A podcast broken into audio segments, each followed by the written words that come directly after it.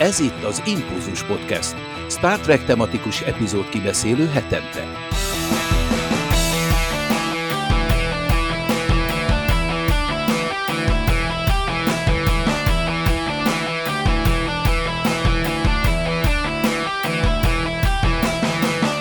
Szervusztok! Ez itt az Impulzus Podcast ismét, és itt van velem a mikrofonok mögött Krisz, Zsuzsi, Laci, a legkedvesebb, legbátrabb, legigazabb, legnagyszerűbb emberek, akiket valaha ismertem. Sziasztok! Szia. Sziasztok! És Dév is jönni fog a szinkronos érdekességek rovatban, ahogy megszoktátok.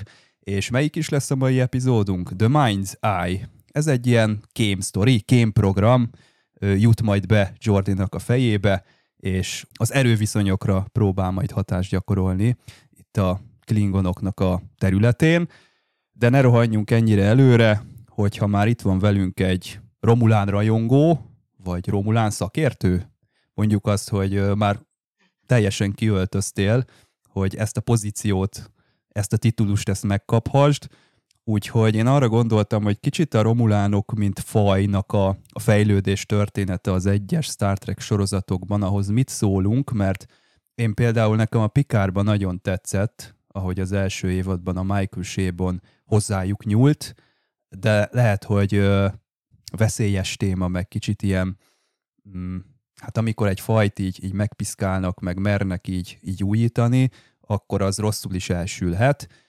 Ez a Romulán, ez nekem nagyon tetszik, de kíváncsi vagyok, Krisz, a te véleményedre, hogy ahhoz képest, ami itt a té en gé-ben kialakult, azért egy nagyon markáns és nagyon bebetonozódott egy kép ezekről a bilihajú militarista Romulánokról, hogy azt így tovább vitték, színesítették, kitágították a Picardban, ahhoz te mit szólsz?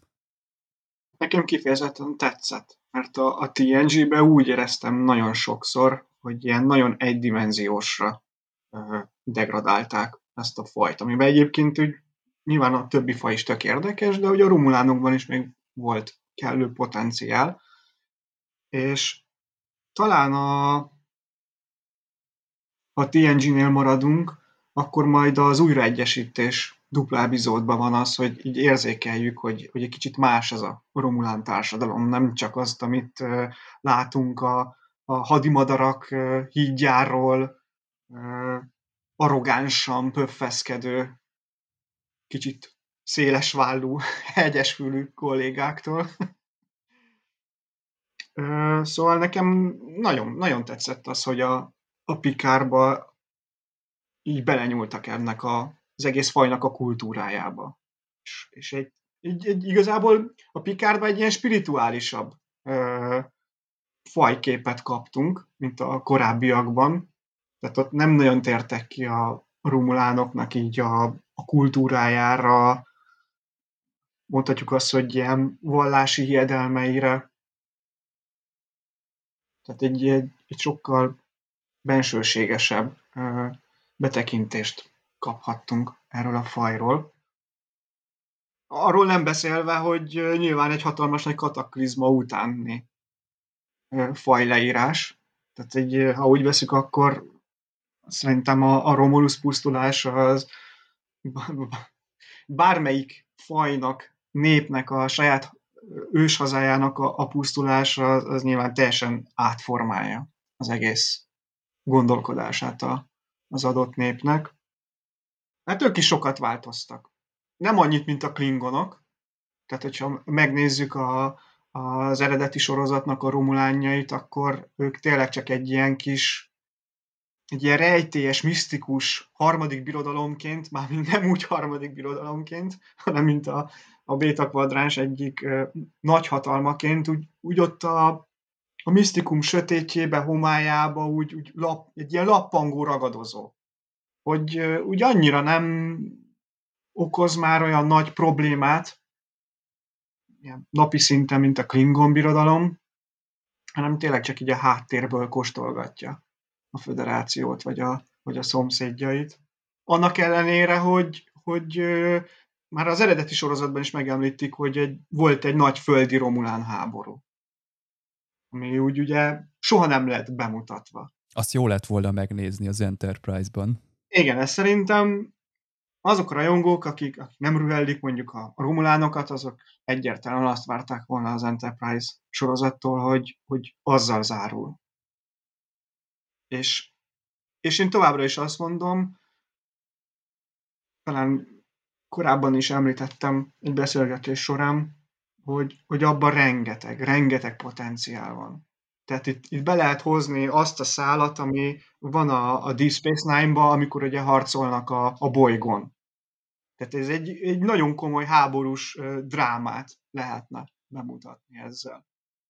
Nem beszélve arról, hogy, hogy ott, ott aztán tényleg lehetne árnyalni a, a föderációs társadalmat is, hogy hogyan viszonyulnak az idegenekhez egy, egy ilyen pusztító háború alatt, és hát majd a leendő föderáció, tehát főként így a, a Földet, akkor az, hogy a Föld mellé esetleg hogy állnak be úgy teljes mellszélességgel a vulkániak, a tellariták, az andoriaiak, és be lehetne mutatni egyébként ott is a romulán társadalmat, hogy ott nem biztos, hogy mindenki támogatta azt a háborút. Az hogy lenne hogy... egyébként a vizuálisan megoldva, hogy elvileg, ha jól emlékszem, a Balance of Terrorban az hangzik el, hogy nem láttak még emberek soha Romulánt. Tehát úgy kellett volna megvívni ezt a háborút, hogy semmi vizuális kapcsolat. Tehát a néző látott volna egy Romulán oldalt, és egy ö, teljesen szétválasztott földi oldalt, vagy egyszerűen csak a földi oldalnak a, a szemszöge lett volna vajon. Én, így, én, biztos, hogy két, én biztos, hogy két szálon vittem volna a történetet. És mondjuk egy ilyen, akár egy ilyen tragikus pillanatban esetleg egymás szemébe is nézhetett volna mondjuk a két főszereplő, de ez mondjuk soha nem derült volna ki, mert mondjuk meghalnak. Tehát nem is biztos, hogy ilyen, ilyen nagyon fontos emberek szemszögéből ö, csináltam volna. Egy, egy külön. Én, én mindig úgy képzeltem el, hogy erre egy ilyen minisorozatot rá lehetne ültetni. Nem biztos, hogy működne, de hát majd meglátjuk, hogy például a harmincegyes szekció hogy működik. Ha az jól működik, akkor szerintem egy, egy, egy ilyen mérvű történet az, az simán, ha jól megcsinálják. De akkor tényleg az kell, hogy, hogy sokkal mélyebb karakterek legyenek, több dimenzióval. Meg, meg, hát nem tudom, igazából a Romulánál lehet, hogy nem is azt kellene bemutatni, hogy nem akar mindenki háborút, hanem lehet, hogy azt bemutatni, hogy milyen szinten lehet hiszterizálni egy, egy társadalmat. Akár az idegen gyűlölettel, vagy az idegenekkel, idegenektől való félelemmel. Uh-huh. Egy ellenség, akit nem is látunk. A Földet, hogy a Föld viszont nem gondolkodik így, mert ő már, már sok fajjal elkezdett, és vagy pont azt bemutatni, hogy náluk hogy építkezik a Föld, hogy, hogy még szorosabban összeköti az idegen fajokkal, mert tudja, hogy csak együtt győzhetnek. És hogy hogy segítenek például, nem tudom, az első csaták után, hogy segítenek, Andóriából jönnek a, a segélyek, a segítségek, az együttérzés, és hogy, hogy az emberi társadalom az mennyire jobban, ott igazán kinyit. Mert ugye láthattuk a, az utolsó évadban, hogy azért ott volt egy ilyen idegen gyűlölet, és hogy ott azért voltak próbálkozások, hogy így elvágják a, a Földet így az idegenektől. És hogy pont, hogy ezt is be lehetne vinni, hogy még inkább nyitnak. Annak ellenére, hogy egy, egy agresszor rátámadott a az emberiségre, hogy még inkább összedolgozik idegenfajokkal, és akkor ott van a, a másik oldalon, ahol meg így a, az ottani politikusok, vagy leginkább ugye a hadsereg, milyen szinten e, így torzítja ezt az egészet. Most, hogy így ezt elmondod, így be is ugrik, hogy az Enterprise negyedik évadában lehet, hogy ennek így tök jól elkezdtek megágyazni, menni kotó, ez a, tényleg ez az idegen gyűlölet meg is jelent egy ilyen Romulán szál is félig meddig ott a háttérben, és lehet, hogy így abszolút tök jól vitték volna ezt a, ezt a dolgot a háborúig.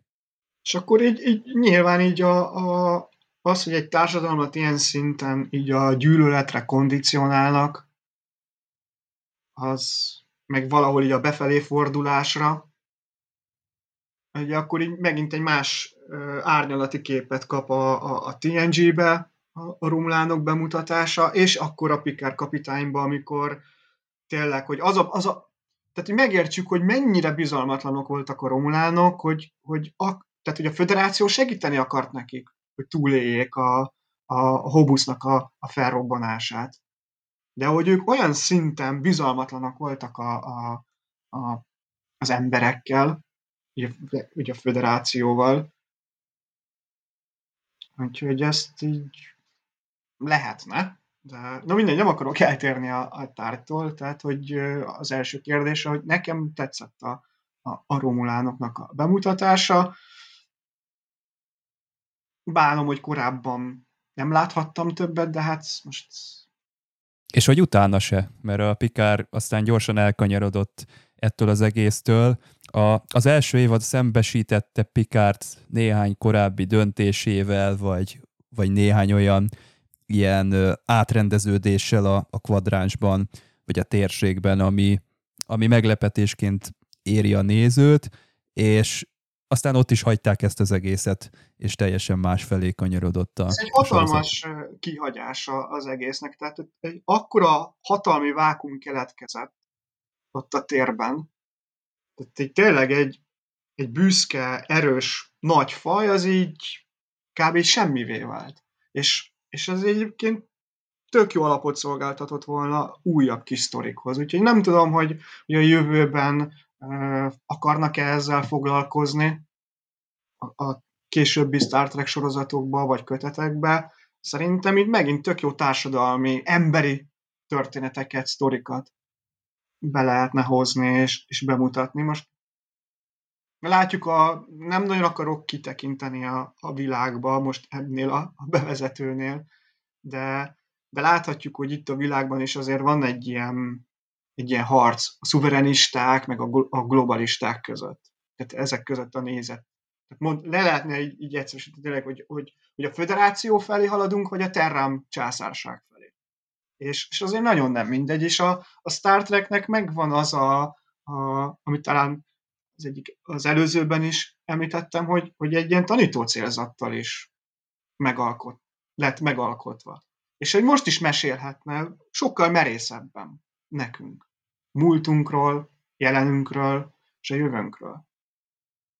Persze nem feltétlenül komoran, mert napokban is belefutottam valami, egy kommentbe, már nem tudom, valamilyen történettel kapcsolatban, hogy hogy mennyire sötéten lett valami bemutatva, egy másik science fiction történet, és hogy ez nem, nem feltétlenül igaz, tehát nem, nem tartottam igaznak, de hogy, hogy ott van az igény az emberekben, hogy látjuk a világban is, hogy mennyi rossz dolog történik, mennyi kihívás előtt áll a, a civilizációnk, és hogy a, a Star Trek továbbra is egy ilyen kis, kis reménysugár ott az égen, és hogy akkor legyen még, még erősebb.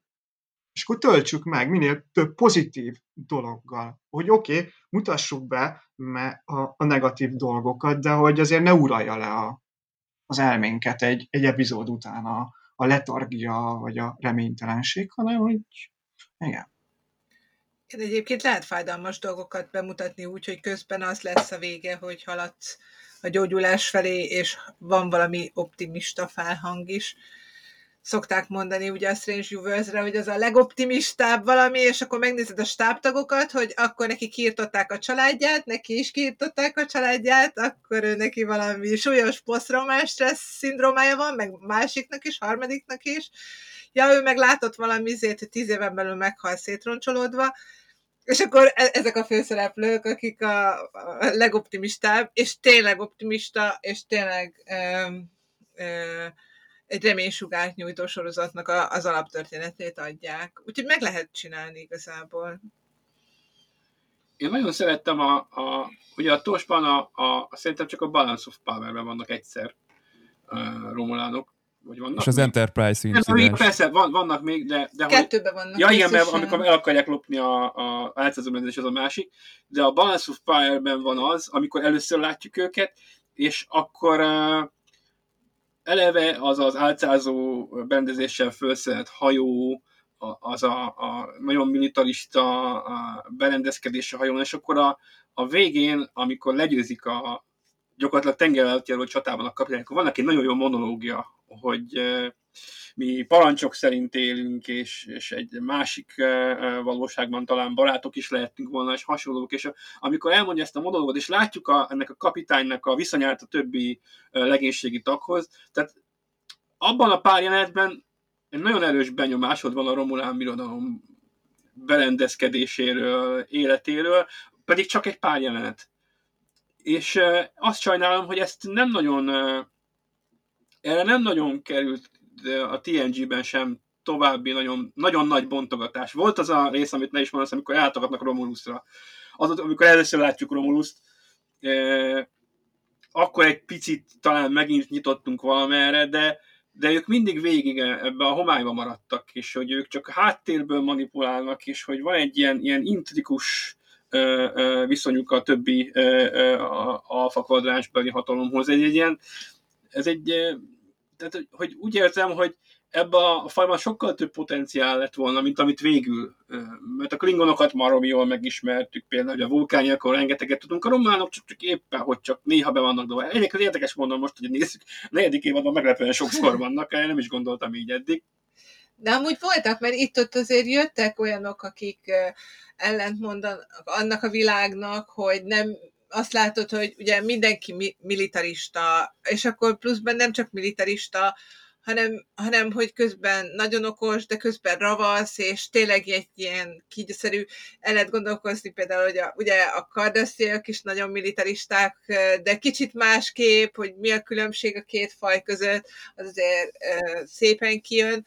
Ott aztán a kardassziakat ugye jobban bemutatták a Deep Space Nine-ban, valóban a romulánokat kevésbé, de azért láttunk egy-két olyan esetet, amikor a Föderáció felé menekül egy-két tag, például a Face of the Enemy-ben is, meg talán a Defektorban, Defektorban. is romulán eh, parancsnok van. Eh, szóval, hogy látunk már pozitív eh, példákat, bár amit mondtál a Torsban, hogy igazából ott is egy pozitív is valaki, van, hogy igen. van egy, egy ilyen tiszteletre méltó ellenfél felhangja, hogy nem egy egyszerű gonosz, akit örülsz, hogy nem kell többet látnod, hanem csak egy másik kultúra, most ellentétben vagyunk, de egy más világban esetleg nem abban lettünk volna. Úgyhogy ilyen szempontból tényleg kár, hogy olyan nagyon-nagyon nem ismertük meg őket. Volt egy határozott benyomásunk, egy sztereotípia róluk, amit néha megpróbáltam bontogatni, de nem. Az, hogy a Picardban jó pár húsz-harminc évvel később egy teljesen más fajt ismerünk meg, szerintem igazából az, az csak jó volt. Valóban, ahogy mondtad, egy ilyen kataklizma után nem, ugy, nem pont ugyanúgy viselkednek. Megint, hogyha felhozzuk a kardassziakat, láttuk, hogy hét év alatt mennyit változtak, és az a tény, hogy aztán a, ők voltak az agresszorok, de aztán az agresszió őket érte el leginkább, amikor szembeszálltak a Dominionnal, megváltoztatta ott a szereplőket, a prioritásokat, a kapcsolatokat, majd ott elhullottak hősiesen ők is. Tehát igazából nem is egy, hanem két, két ilyen nagyhatalom hullott ki, és az, úgyhogy a vákum az tényleg teljes. Eh, ahogy ők így változtak, el tudott képzelni, hogy akkor a romulánok is változnak, és nem is várott pontosan el ugyanazokat a romulánokat, és kapsz igazából, hát igazából két storyline van, vannak ezek a továbbra is háttérben kavaró valakik, ez a testvérpár, akik ott az első szezonban vannak, meg vannak a szimpatikus uh, romulányaink, a Larisszék például, akkor az Aaron. Uh, Aaron inkább átmegy ilyen dark elf fantasy valamibe, de, de ad egy színfoltot egyébként a romulánok, az miért is ne? Hát úgy néz ki, miért ne lehetne nekik valami hasonló vallásuk, valami hasonló kinézetük. A Larisszék pedig szerintem nagyon jól sikerült karakterek, tehát, hogy pontosabban a Larisz magába a férje annyit nem, annyi vizet nem zavart, aztán meg is halt. Az úgyhogy...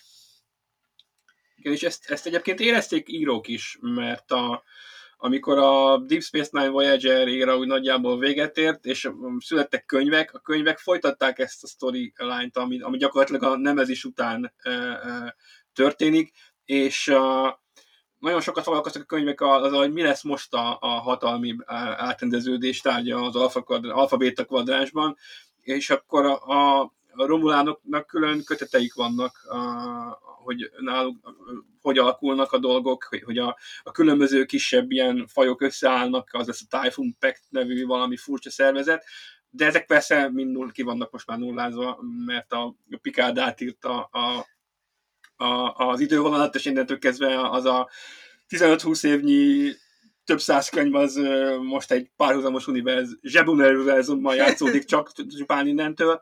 Tehát erre, erre volt ö, ö, ö, indítatás, hogy ezzel foglalkozzanak. Ugyanígy a, a Romulán háborút is ö, megírták könyvben, amit valószínűleg már nem nagyon hiszem, hogy láthatunk ö, mozgóképen. Szóval mindenki érzi, hogy, hogy ez a faj ezért sokkal többre ö, volt hivatott, mint ami végül lett belőle. Igen.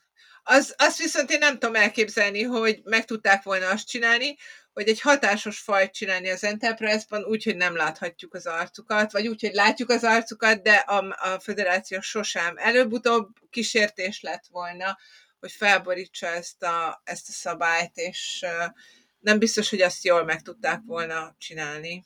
Hát igen, mennikótót kellett volna kifaggatnunk, de nem hiszem, hogy válaszolna a hívásainkra. Hogy... Az is idegesítő lenne, hogy találkoznak, ó, ráesik egy izé, meghal. Megint találkozik valaki valakivel, ó, hát szegénynek csinálnak valami hát ez... agymosást, és elfelejti. Hát de így is találkoztunk Romulánnal most nemrég, csak emberi formában volt. A... Tehát meg lehetett volna ezt ja, valahogy oldani. A Tomorrowban, Tomorrowban, Tomorrowban van egy Romulán ügynöknő, aki em...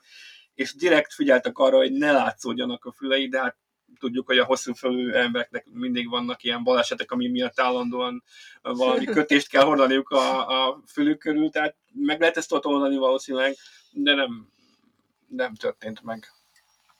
A földi Romulán háborúnál végül is a, az Enterprise-ban lehet, hogy nem véletlenül hozták be ezt a drón dolgot is. Igen, van igen. Közvetlenül igen. Egy, egy legénységgel harcoló harci madárral mennek, hanem, hanem drónokkal. És akkor lehet, hogy ez a későbbiekben, mit tudom én, bejött volna esetleg a, a Romulán vezetésnek, hogy többségben ilyen drónhajókkal ütikvágják mm. az embereket. Tehát, hogy egy-egy epizódot meg lehet. Tehát kihívással teli, de egyébként igen. megoldható, mert nem megoldható. A... Egy-egy epizódot a... meg tudnak csinálni így, mert például ugye láttunk már olyat, hogy csak hajókat látunk, és nincs igazából az ellenfél képe, úgyhogy gornokat is úgy látjuk legelőször, hogy nem látjuk őket, de igazából hosszú távon akkor tudjuk a fajt igazán jól kibontani, hogyha a hőseink találkoznak velük. Nehéz ja, kibontani. Azért lehetett volna egy ilyen egy ilyen nagy találkozás, ami nyilván drámai véget ér, de kicsit igen. visszautalnék a, a, még a tosos dolgokra, hogy, a, hogy nekem azért egy nagy szívfájdalmam, hogy, hogy annó a, a Star Treknek a harmadik mozifilmjébe, hogy ugye egy Romulán lett volna a, a főgonosz, és, és ugye én, én ugye imádom az űrhajókat, a Star Trek-es űrhajókat, és ott a, a ragadozó madár, az nem véletlenül ragadozó madár. És ez most már ilyen sokkal köztudottabb, hogy, hogy ugye azt, azt eredetileg Romulán hajónak tervezték, úgyhogy ez nekem azért is nagy szívfájdalom, mert a Klingon hajók közül ezt, ezt imádom ezt, és nem véletlenül, mert hát Romulán eredetileg. Csak a, a Nimoy úgy döntött, hogy, hogy, a, hogy a, a Klingonok sokkal jobban benne vannak a, a köztudatba, ha jól emlékszem. Ez volt az ő fő indoka. Tehát, hogy ott, ott megint nem kapott egy esélyt a, a, a Romulán, mint, mint egy ilyen főgonoszként be legyen vezetve. Tudom, hogy akár Kirknek a Nemesis-e, de végül is a, a, a Picardnál végül is voltak ilyen nagyobb Romulán, vagy Romulán kötődésű. Hát mondjuk a Nemesis is elég Romulán volt, de annak inkább... Ja. Kihagytam. A, a, a, a, a, tomal, a Tomalak, meg a, meg a Sela. Az, azok. Igen. Úgy ők egyébként jó karakterek, én szeretem őket. Jó a... Hát a Andreas Katulász abszolút bármikor. Úgyhogy... Igen. Szelára most nem annyira emlékszem, magára a karakterre nagyon jól emlékszem, most, hogy pontosan mi a szerepem, most kíváncsian várom a következő szezont, mert már nagyon berorzsdásodott az emlékezetem, hogy pontosan mi volt vele, de, de ő is egy emlékezetes karakter. Nem kell sokáig várnod. Tudom, tudom most már. Őt se használták ki szerintem eléggé. Hát egyébként ő is egy, egy jó kis bajkeverő, de hogy úgy um, ő is el lesz úgy engedve. Tehát nem, uh-huh. nem, nem tudunk majd, majd sokat róla továbbiak. Bár a, a Romulán birodalomban, amit így más részekben is láttunk, valószínűleg ez a birodalom úgy működik, hogy aki nem elég hasznos a, birod, a csillagbirodalomnak, az gyorsan eltűnik a, uh-huh. a Rémusz bányáiba. Elképzelhető, igen. Figyelem! A következő beszélgetés spoilereket tartalmaz.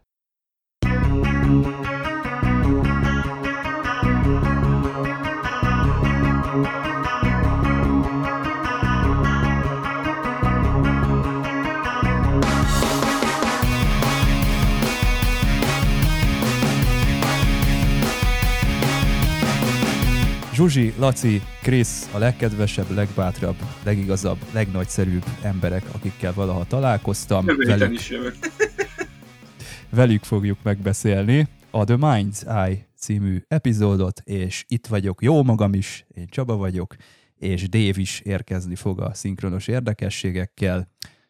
Mandzsúriai jelölt remake a té en gében, tulajdonképpen erről van itt szó. Ez, ezt én most értettem meg, hogy ezt ilyen szemmel kell nézni, ezt az epizódot. Korábban, amikor ezt megtekintettem, úgy gondolkodtam, hogy oké, okay, igen, ez miért is történik most?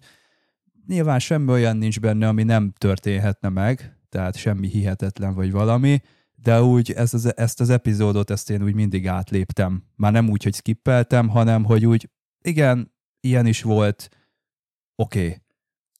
De most, hogy így ezzel a csomaggal együtt, így a klasszikus Sinatrás filmmel együtt tudtam ezt, egy, egy kicsit elmerültem ebben ezen a héten, így több értelmet nyert nekem ez a dolog.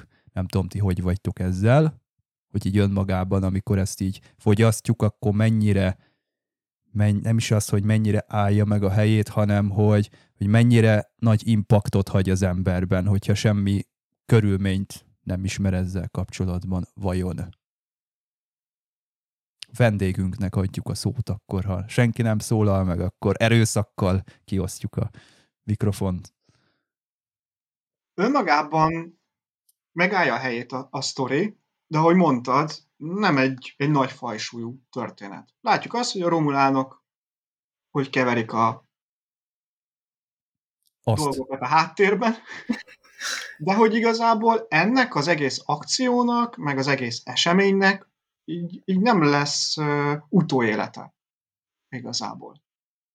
Most egy karaktert leszámítva. De ma, tehát a, a főhősünk, például a, a Geordi, én ne, nekem nem rémlik, én, hogy uh, utána ő szenvedett volna ezzel a sztorival, pedig uh, azért nyilvánvaló, hogy uh, elég komoly traumát kapott a, az elméje. És azért ennek a feldolgozása azért nem a következő epizódban már így elszállt minden gondunk. Arról nem beszélve, hogy ahogy a Romulánok itt, itt megkeverték itt a dolgokat, hogy ez, hogy ez például azért a, a Klingon birodalomra majd, majd miként hat, vagy a, a föderációra. Tehát, hogy oké, okay, hogy későbbiekben majd lesznek ezzel kapcsolatosan dolgok, de hogy ezt így lehetett volna úgy még, még nyújtani, így úgy, ezt a szálat, de ahogy, ahogy említetted, ez igen, ez a, a mandzsúriai jelöltnek a, a totális feldolgozása. Mondhatjuk azt, hogy az első feldolgozása a, a korábbi filmnek, mert ugye a, a, volt egy második kilencvennégyben a Denzel Washingtonos. kétezer-négy. kétezer-négy, bocsánat, akkor az még, még, még ifjabb remake. Úgyhogy, ja, elmondhatjuk, hát, az is elég. Regény, regénynek három feldolgozása. Az van. Is elég idős a fene egye, meg múltkor pont a Zsuzsi mondta, hogy ezek sajnos egyre öregebbek ezek a filmek. Így is már húsz éves, igen, az a film ja. is. Úgyhogy, Én, nekem bevallom, hogy nem, nem nagyon működött a sztori. Pont az jutott eszembe, hogy ugye a múltkor a hossznál azt emeltük ki, hogy az eredeti sztori arról szólt volna, hogy jön ez a trill, és akkor ott vannak a béketárgyalások, és hogy igazából, ha nem raksz hozzá valami személyes dolgot, akkor, akkor ez nem érdekel igazán senkit. Viszont azáltal, hogy valami do- dolgot hozzátettél, attól működött. Na, az igaz, hogy az egyébként egy másik műfaj volt, mert hogy ott azért az emberi lét filozófiáját ecsetelgette, plusz ugye rátolták ezt a romantikus dolgot, hogy mi a szerelem valójában, mi az emberi lét lényeges, stb.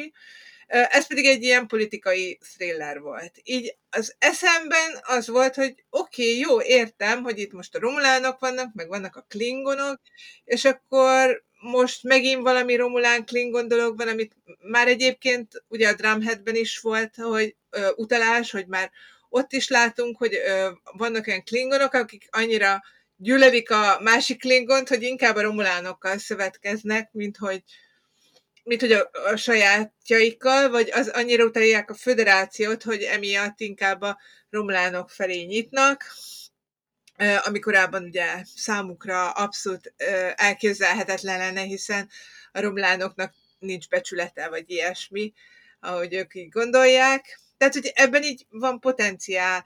Geordi egy okés karakter, hát általában nincs nagyon kifejtve szegény, de, de hát azért egy nagyon szimpatikus figura.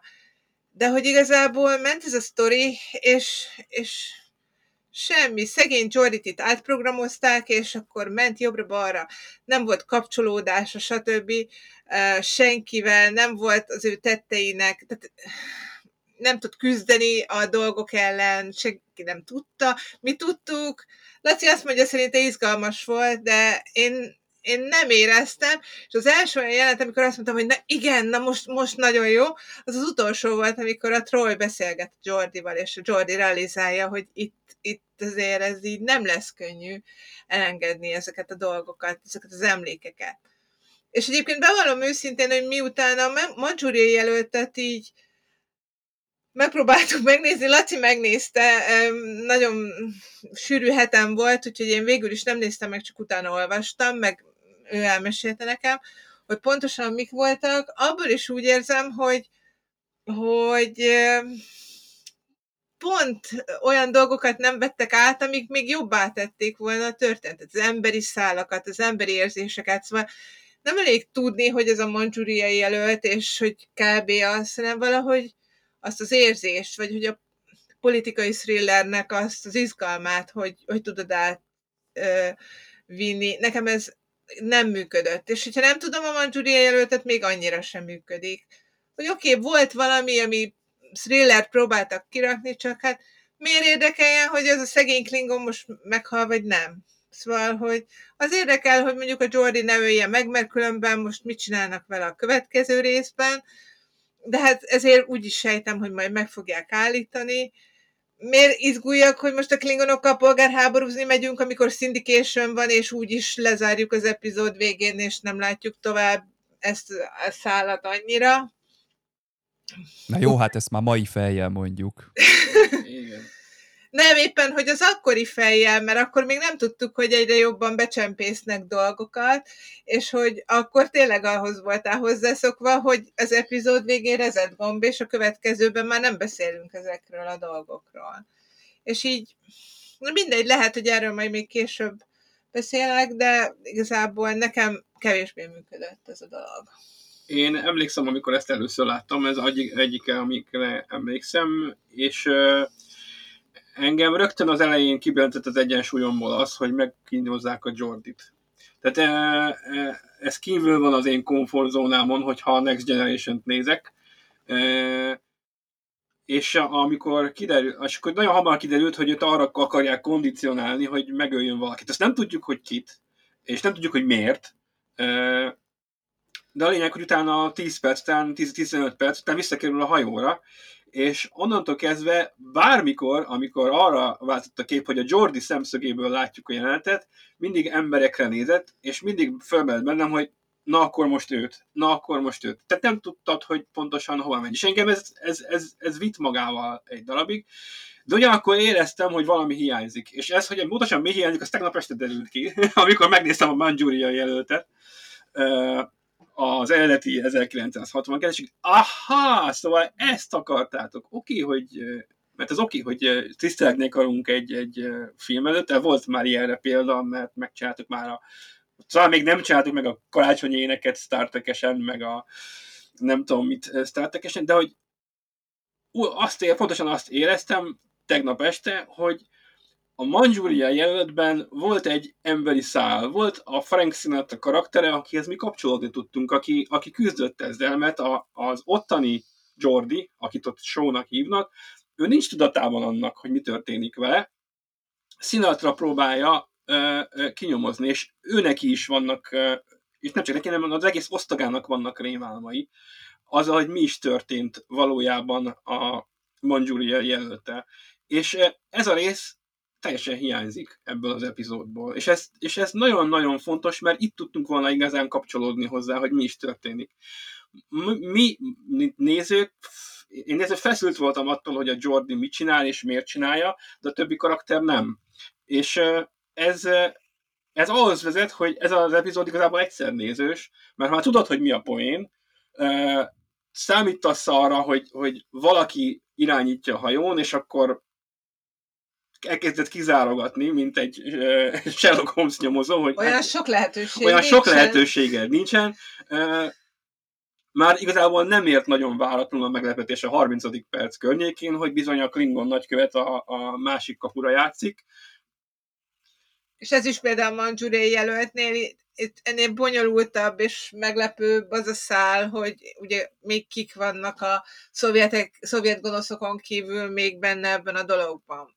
Ez, ez is teljesen, mondjuk ez idegen is lett volna a, a Föderációtól, a Csillagflottától, a Star Trektől, de nem biztos, hogy azt hiányoljuk, hogy ezt valami ilyesmit be kellett volna rakni, csak valami emberi dolga. Igen, és az a probléma, amit a Zsuzsi is mondta, hogy igazából Geordi nem nagyon kapcsolódik más emberekhez a, a legénységben ebben a részben, és így nem is nagyon látunk nagy változást a viselkedésében, egyszer csak furcsa dolgokat kezdett csinálni, és ennyi. Míg az, a mandzsúriai jelöltben a filmben nagyon izgalmas, amikor rájövünk arra, hogy őt egy kártyapaklival manipulálják, egy bizonyos kártyapaklival előbukkan, akkor kapcsolódik be ez a programozás, és onnantól kezdve all bets are off, bármi, bármi történhet. És ott időnként bekapcsol, és, és kikapcsol, idő... és van ennek tanúja, aki ebből aztán valamit levonja. Hogy itt is lett volna lehetőség, hogy a Trojot megy utána, hogy pletykákat begyűjtsön Rájzáról, vagy valami. Ha ott valahogy úgy viselkedik a Geordi, hogy az felkeltse a figyelmét mondjuk a Trojnak, akkor lett volna egy második szállat, hogy a Data megy a logikus, a tárgyi, a technobabla bizonyítékokon, és akkor mehet mondjuk a Troj, vagy valaki más a, a viselkedés dolgokon, hogy megérezze, hogy valami nem stimmel. Vagy ha nem csak egyedül a Geordit rabolták volna, hanem három embert, és a többinek a rémálmaiból próbálná összerakni a, a, a három ember, hogy mi történt. Igen. Vagy, vagy az jutott eszembe, hogy mint a Galaktikában, a Boomer ugye egy hasonló szituációban van, ő maga találja magát olyan helyzetekben, ami, ami alapján maga kezdi kinyomozni ezt a dolgot. Tehát, hogyha Geordi olyan helyzetekben ragadna, hogy miért vagyok én itt? De szegény Geordinak nincs ilyen szerepe. Annyira csak eszköznek használja az epizód. Igen, bocsánat, még hozzá, igen, éppen említett az előbb is, hogy pontosan az a, a, a tragédia ebben az epizódban, hogy a, a filmben a Frank Sinatra karaktere az, aki nyomoz, és aki szintén érzelmileg involválódott egyben, ebben az ügyben, és, a, és a, az epizódban kinyomoz, az egyetlen karakter, hogy annak nincsenek érzelmei. A Data kezd el nyomozgatni, hogy mi van. Ő kezdi el kivizsgálni a kompot. Miközben Troll ott volt, és az elején még, talán az epizód elején még szerepelt is. Igen. Annyira, hogy kapcsolódjon hozzá, és utána már csak a végén látjuk. És ez, szerintem ez, ez, itt elkövettek egy hibát. Igen, mert egyébként jó a Data, mert a Data-Geordi kapcsolat ugye a legerősebb, tehát a Geordinak a legeslegjobb részei Datával vannak, ezt azt hiszem talán valamelyik Geordi epizódnál mondtuk is, Tehát talán még ott a Data is valamit észrevehet, de azért jó valaki más is, aki jobb az emberi viselkedésekben, aki ezt így valahogy alá tudja támasztani. Én meg még arra is gondoltam, hogy ezek mind az írás dolgot érintik, hogy még a, a rendezőtől, ugye David Livingstonnak ez volt az első rendezése, és nagyon büszke is volt magára, hogy ez mennyire jó, meg ő imádta a mandzsúriai jelöltet, meg tényleg azt mondta, hogy ó, szeretne valami emléket állítani ennek a dolognak, de én azt gondolom, hogy jó, hogy mondjuk nekem Hitchcock az etalon, hogy, és ő aztán nagy zseni volt, és nem mindenki annyira zseni, de hogy egy nagyon feszült, ilyen nagyon thrilleres érzést elő lehet adni azzal, hogy egy ember csak áll és néz, és a másik ember áll mellette és néz, vagy, vagy nem tudom, zenével, fényekkel, rendezői dolgokkal, és ez talán csak egyszer vagy kétszer pillanatokig van benne az epizódban, szóval, hogy ennél, ha thrillert akarok csinálni, és nem emberi vonalon megyek, akkor viszont legyen nagyon feszült. Akkor minden rendezői dolgot bele igen. kell adni, hogy, hogy, hogy a néző az így izguljon, pedig, pedig lehet, hogy nem történik nagy akció. Tényleg nekem a leg ilyen emlékezetesebb jelenetem, talán nem is tudom, talán a gázláng az a, a, a film, nem biztos, valamelyik Hitchcock film, hogy valahogy a feleségnek mossák az agyát, de ő közben rájön, és akkor lemegy a pincébe valami, megbütykölni valami boros hordót, és, és, és elindul a férje a pince felé. Hát én azt hittem, kamasz voltam, azt hittem bepisilek, annyira izgultam, hogy ott mi fog történni, pedig nem történt semmi, csak ment le a lépcsőn az ember. És szerintem ez benne van egyébként hibátlanul ebben a, amennyire a té en gének a keretei engedik, szerintem a, a rendezés az rendben van, feszültség én, szintjén. Én nem éreztem annyira, pedig egyébként láttam jó példákat ilyen feszült rendezésre sorozatokban. Más szerintem sorozatokban. Nagyon, nagyon rend, és látszik, hogy ez egy másik aha. rendező, ez egy egyedi igen. szemszög, úgyhogy nekem ezzel nem volt bajom, aha. főleg ott, amikor a A Laci mondta, hogy té en gé elég sokkoló, hogy így kezdődik. Ott is, ahogy mutatják, ahogy árnyékban van ugye egy szereplő, aki majd később fontos lesz. Ahogy az O'Brien, milyen jól játsza a Colmini, a halottat egyébként. Hátborzongatóan ö, jól alakítja, ha ezt alakításnak lehetne. Hát nevezzük ezt alakításnak, mert azért ö, halottat is. Az is volt egy nagyon jó jelenet, az a vége felé tolt, amikor már tudjuk, hogy Geordi elindul, hogy elkövesse a, a, a gyilkosságot, és folyamatosan vágjuk a képeket, hogy akkor most Data keres, akkor most a raktérben ott, ott folyik a beszélgetés, és a kedvenc beállításom az volt, amikor Geordi kijön a liftből, végigmegy a folyosón, és a kamera így fönt, kicsit föntről követ, és így remeg, így balról, egy kicsit hullámzik. Annak volt egy ilyen, tehát lehet érezni a próbálkozást, azt, hogy Zsuzsinak nem írta annyira, azt, azt érezzük. Én, én, én kicsit jobban vittem, de ez csak az, ez tényleg a, a, a csúcsponton volt már az, amikor már így érezte lehetett, hogy, hogy próbál uh, valami, valami, valami feszültséget teremteni. Zsuzsinak a boomeres Battlestar Galaktikás analógiája, a hasonlata az, az, az nagyon jó, mert az, az tényleg iszonyat módon megdobta volna, és ha már így fölmerült az O'Brien, azért tök érdekes, és oké, okay, itt még nincs, nincs kidolgozva a Miles-nak a, a, igazából ez, a története. Majd ő majd a Deep Space Nine-ba kap egy, egy, egy lehetőséget. És ezt akkor nyilván nem tudhatták. De most mi így utólag, én személy szerint ö, ezt a részt le lehetne most úgy forgatni így újra, hogy, ö, hogy a Miles-t így előkapjuk a kalapból, mert talán nem véletlen, hogy amikor a Romulánok kondicionálják, az O'Brien csücsülött, és nem a Datát kell lelőni. Tehát, hogy itt, itt van egy, a, egy, egy olyan barátság talán, ami nem lett igazából bemutatva, vagy kidolgozva. Mert oké, okay, hogy a, a, a Geordi állandóan a Datával lóg, de a Data akkor is csak egy, még itt még egy, egy nagyon, nagyon android, android, aki ugye nyilván még keresi. De hogy el tudom képzelni, hogy a, azért a Geordi lehet, hogy leült pár sörre a főnökkel is. És egy tök jó barátok voltak. Mert mondom, nem véletlen, hogy amikor ö, megpróbálják ö, kondicionálni a Geordit, akkor, akkor neki azért mégiscsak egy, egy olyan embert kell lelőnie, akit valószínűleg kedvel, nem kicsit.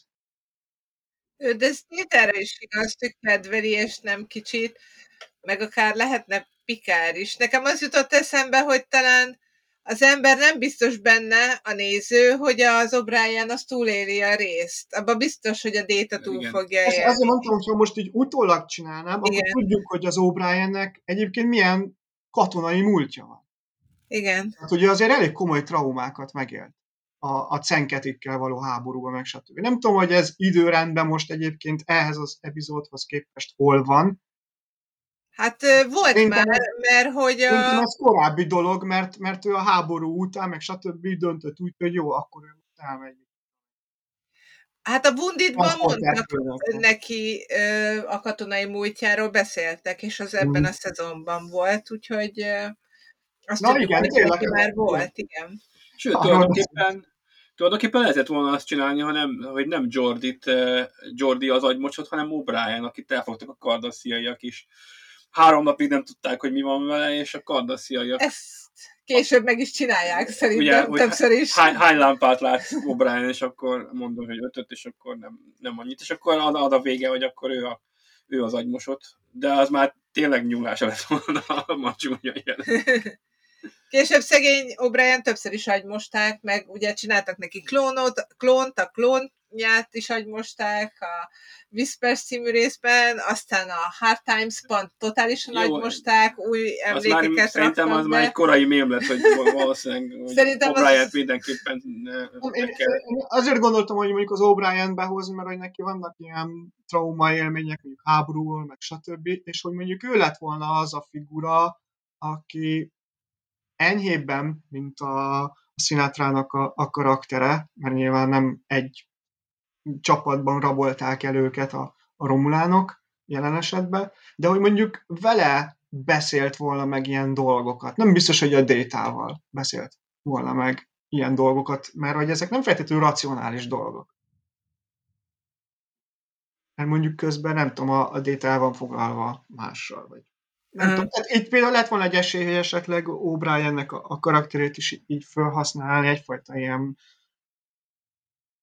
mellékes katalizátorként, vagy nem tudom, hogy így a, a belső vívódását így a Geordinak, ahogy például a Boomer szenvedett, hogy ezt így még látványosabban. Itt egyértelmű, hogy arról szól, hogy a, a rendező szeretett volna egy ilyen, tényleg egy ilyen tisztelgés az egyik kedvenc műve előtt. Kellett a az alkotóknak valami töltelékrész, de valami olyan, hogy azért mégis így fölkapunk egy, egy, egy régebbi szálat, hogy azért a nézők, rajongók ne felejtsék el, hogy itt a háttérben azért valami megy a romulánok meg a klingonok között, meg hát nyilván föl kellett vezetnünk egy, egy új karaktert, akit megint nem lett elég fajsúlyos, tehát úgy ott van a háttérben, az, az kész. De például a, az utolsó jelenetben lehetett volna megint valami szelás dolog. Tehát, hogy a, aki nézi ezt a részt, majd amikor újra fölbukkan a Sela, akkor egyből összekapcsolja, hogy itt ott van ez a csajszi. Oké, okay, hogy majd ott is az lesz, hogy sötétben áll, és majd előbukkan, de egyébként szerintem két rész után a legtöbb néző elfelejtette, hogy ott volt egy, egy romulánnő. Tehát, hogy ezt így meg lehetett volna, hogy így érzékeltetne nézők felé akkor, tehát a kilencvenes években, amikor ment ez az epizód, hogy itt még lesz valami. Tehát, hogy oké, okay, hogy ez, hogy ez, ez fölvezetett igazából egy, egy, egy nagyobb konfliktust. Amit majd ugye... De azokra alapoztak, akiknek jó a fülük, és felismerik a Dennis Crosby hangját, okay. Mert hogy mondjuk mi, hogyha szinkronosan nézzük, nem biztos, hogy asszociálunk a Tasha Yarra, főleg, hogyha elfelejtették a készítők, hogy ez ugyanaz, a, mint a Tasha Yar, és egy másik színésszel szinkronizáltatják le, az is simán előfordulhat. Viszont ugye, mivel hallhatóan ugye a Dennis Crosby hangja az angolban, ha az ember jól ismeri, akkor ott már tudja, hogy na, az például egy izgalmas pont, hogy tehát miért? Most a, ez most miért a Tasha? Vagy most egy másik? Vagy, bár mondjuk arra asszociál, hogy szimpatikus volt nekik a színész, és most visszajött egy másik szerepben, mert ugye ilyet is gyakran csináltak régen. Szerintem az van, a, amit Krisz is mond, hogy a rendező tisztelegni akart a film előtt, amit nagyon szeret, és összehozza ezt az izgalmas thrillert, amiben ha most megjelenik Sela, akkor elvonja a figyelmet. Így viszont meg tudta csinálni ezt, a, ezt az izgalmas valamit, csak ugye mi most azt nem értjük igazából, hogy ha annyira szereti ezt a filmet, akkor miért a, miért a külsőségekre e, próbál e, reflektálni? Miért nem, miért, nem, miért nem megy be egy kicsit mélyebben a, a, a azért, azért nem tudod belemenni, én szerintem, mert a mandzsúriai jelöltnek, a, a könyvnek, meg az első filmnek meg kell nézni a történelmi hátterét. És az, az a, a, a McCarthyzmusnak, meg a, a, az hidegháborúnak tényleg az egyik leg... leghidegebb részeiben igen. készült. Tehát, hogy miközben a, a kilencven, kilencvenegyes ez a, a rész? Vagy mikori? kilencvenegy Most a kilencvenegyben azért az amerikai társadalom azért nem olyan. Tehát, hogy már ők is azért túl vannak már bőven. Tehát azért hetvenöt után már nem olyan volt a, a politikai meg a közbeszéd légköre, mint az ötvenes években. Vagy a hatvanas hát azért évek, vissza lehet hozni, de valóban én is úgy érzem, hogy itt játszottak a McCarthyzmussal, mert ugye a Drumhead is pont ez volt, erről beszéltünk. Az a helyzet, hogy sokkal inkább azt a, azt a boszorkányüldözést, és pont, hogy ebből a részből ez annyira nem jön ki, miközben a mandzsúriai jelöltnek egyértelmű, hogy ott van, ott van mellékszálként folyamatosan. Kicsit olyan ez az egész, minthogyha a mandzsúriai jelöltet, a Drumheadet és a The Mind's Eye-t így együtt kéne elfogyasztani, és akkor kapsz igen. egy teljes képet. Pontosan. Pontosan, és de, erről de... rá is lehetett volna menni, hogy, hogy tényleg itt is, hogy mennyire hiszterizálva van mondjuk a valamelyik társadalom. Vagy, vagy közösség, mert a mandzsúriainak az a, a, mégis a fő, amit bemutat, meg arra alapoz, ami ott akkor volt a, a McCarthy érában, meg, meg a, a Drumheadnek is, hogy ott a föderáción belül vannak olyan emberek, tehát a, mondhatnánk, hogy ők a hidegháborús héják. Mert hát ugye itt egy komoly hidegháború zajlik a, a romulánokkal. És hát elkezdődik egy hidegháború a romulánok. A kilencvenes években meg ezt így nehéz lett volna, mert ugye egyrészt a, akkor omlik össze a nagy hidegháborús rivális, meg már összeomlott, úgyhogy, és Kína még nincs sehol. Mert ugye szokták mondani azt az analógiát, hogy a klingonok a, a, a szovjetek, a föderáció az Egyesült Államok, vagy a nyugat, és hogy a, a, a romulánok azok igazából olyan, olyan, olyan Kína-szerűség. De hogy a kilencvenes években meg még azért nem volt még olyan a viszony Amerika és Kína között, hogy, hogy erre mondjuk így lehetett volna így igazán építeni. Tehát, hogy azért nem volt egyszerű ezt megcsinálni úgy ezt a részt, hogy olyan ütős legyen, mint a mandzsúriai. Mert nincsen meg a kilencvenes években nem volt meg még az a hiszterizált társadalom.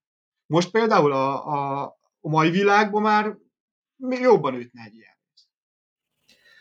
Én azt gondolom, hogy a, a Drumheadben is pont ugye megpróbálták bemutatni ezt a fajta boszorkányüldözést, de pontosan arról szólt a rész vége, hogy azért a föderáció mint egész azért nem az. Szóval, hogy volt ez az admirális, akin be lehetett mutatni ezt a hiszterizálódást, de hogy ugye pont az volt a lényege, hogy a végén, amikor ő kitört, akkor mindenki ott hagyta, a, a főnöke is, szóval, hogy elhatárolódtak tőle. És hogy ezt a fajta föderációt, ezt a fajta csillagflottát, aki ebben az érában van, nem, nem jellemző, ahogy mondod, nem csak a kilencvenes évek való idejére, hanem magára a föderációra, nem, nem ez a hiszterizáltság. Uh-huh. Ezt jobban meg lehet csinálni a Battlestar Galactica első szezonjában, mert ott aztán a kataklizma után a szájlonokat keresve, aki bárki lehet, ott aztán teljesen ugyanez megvan.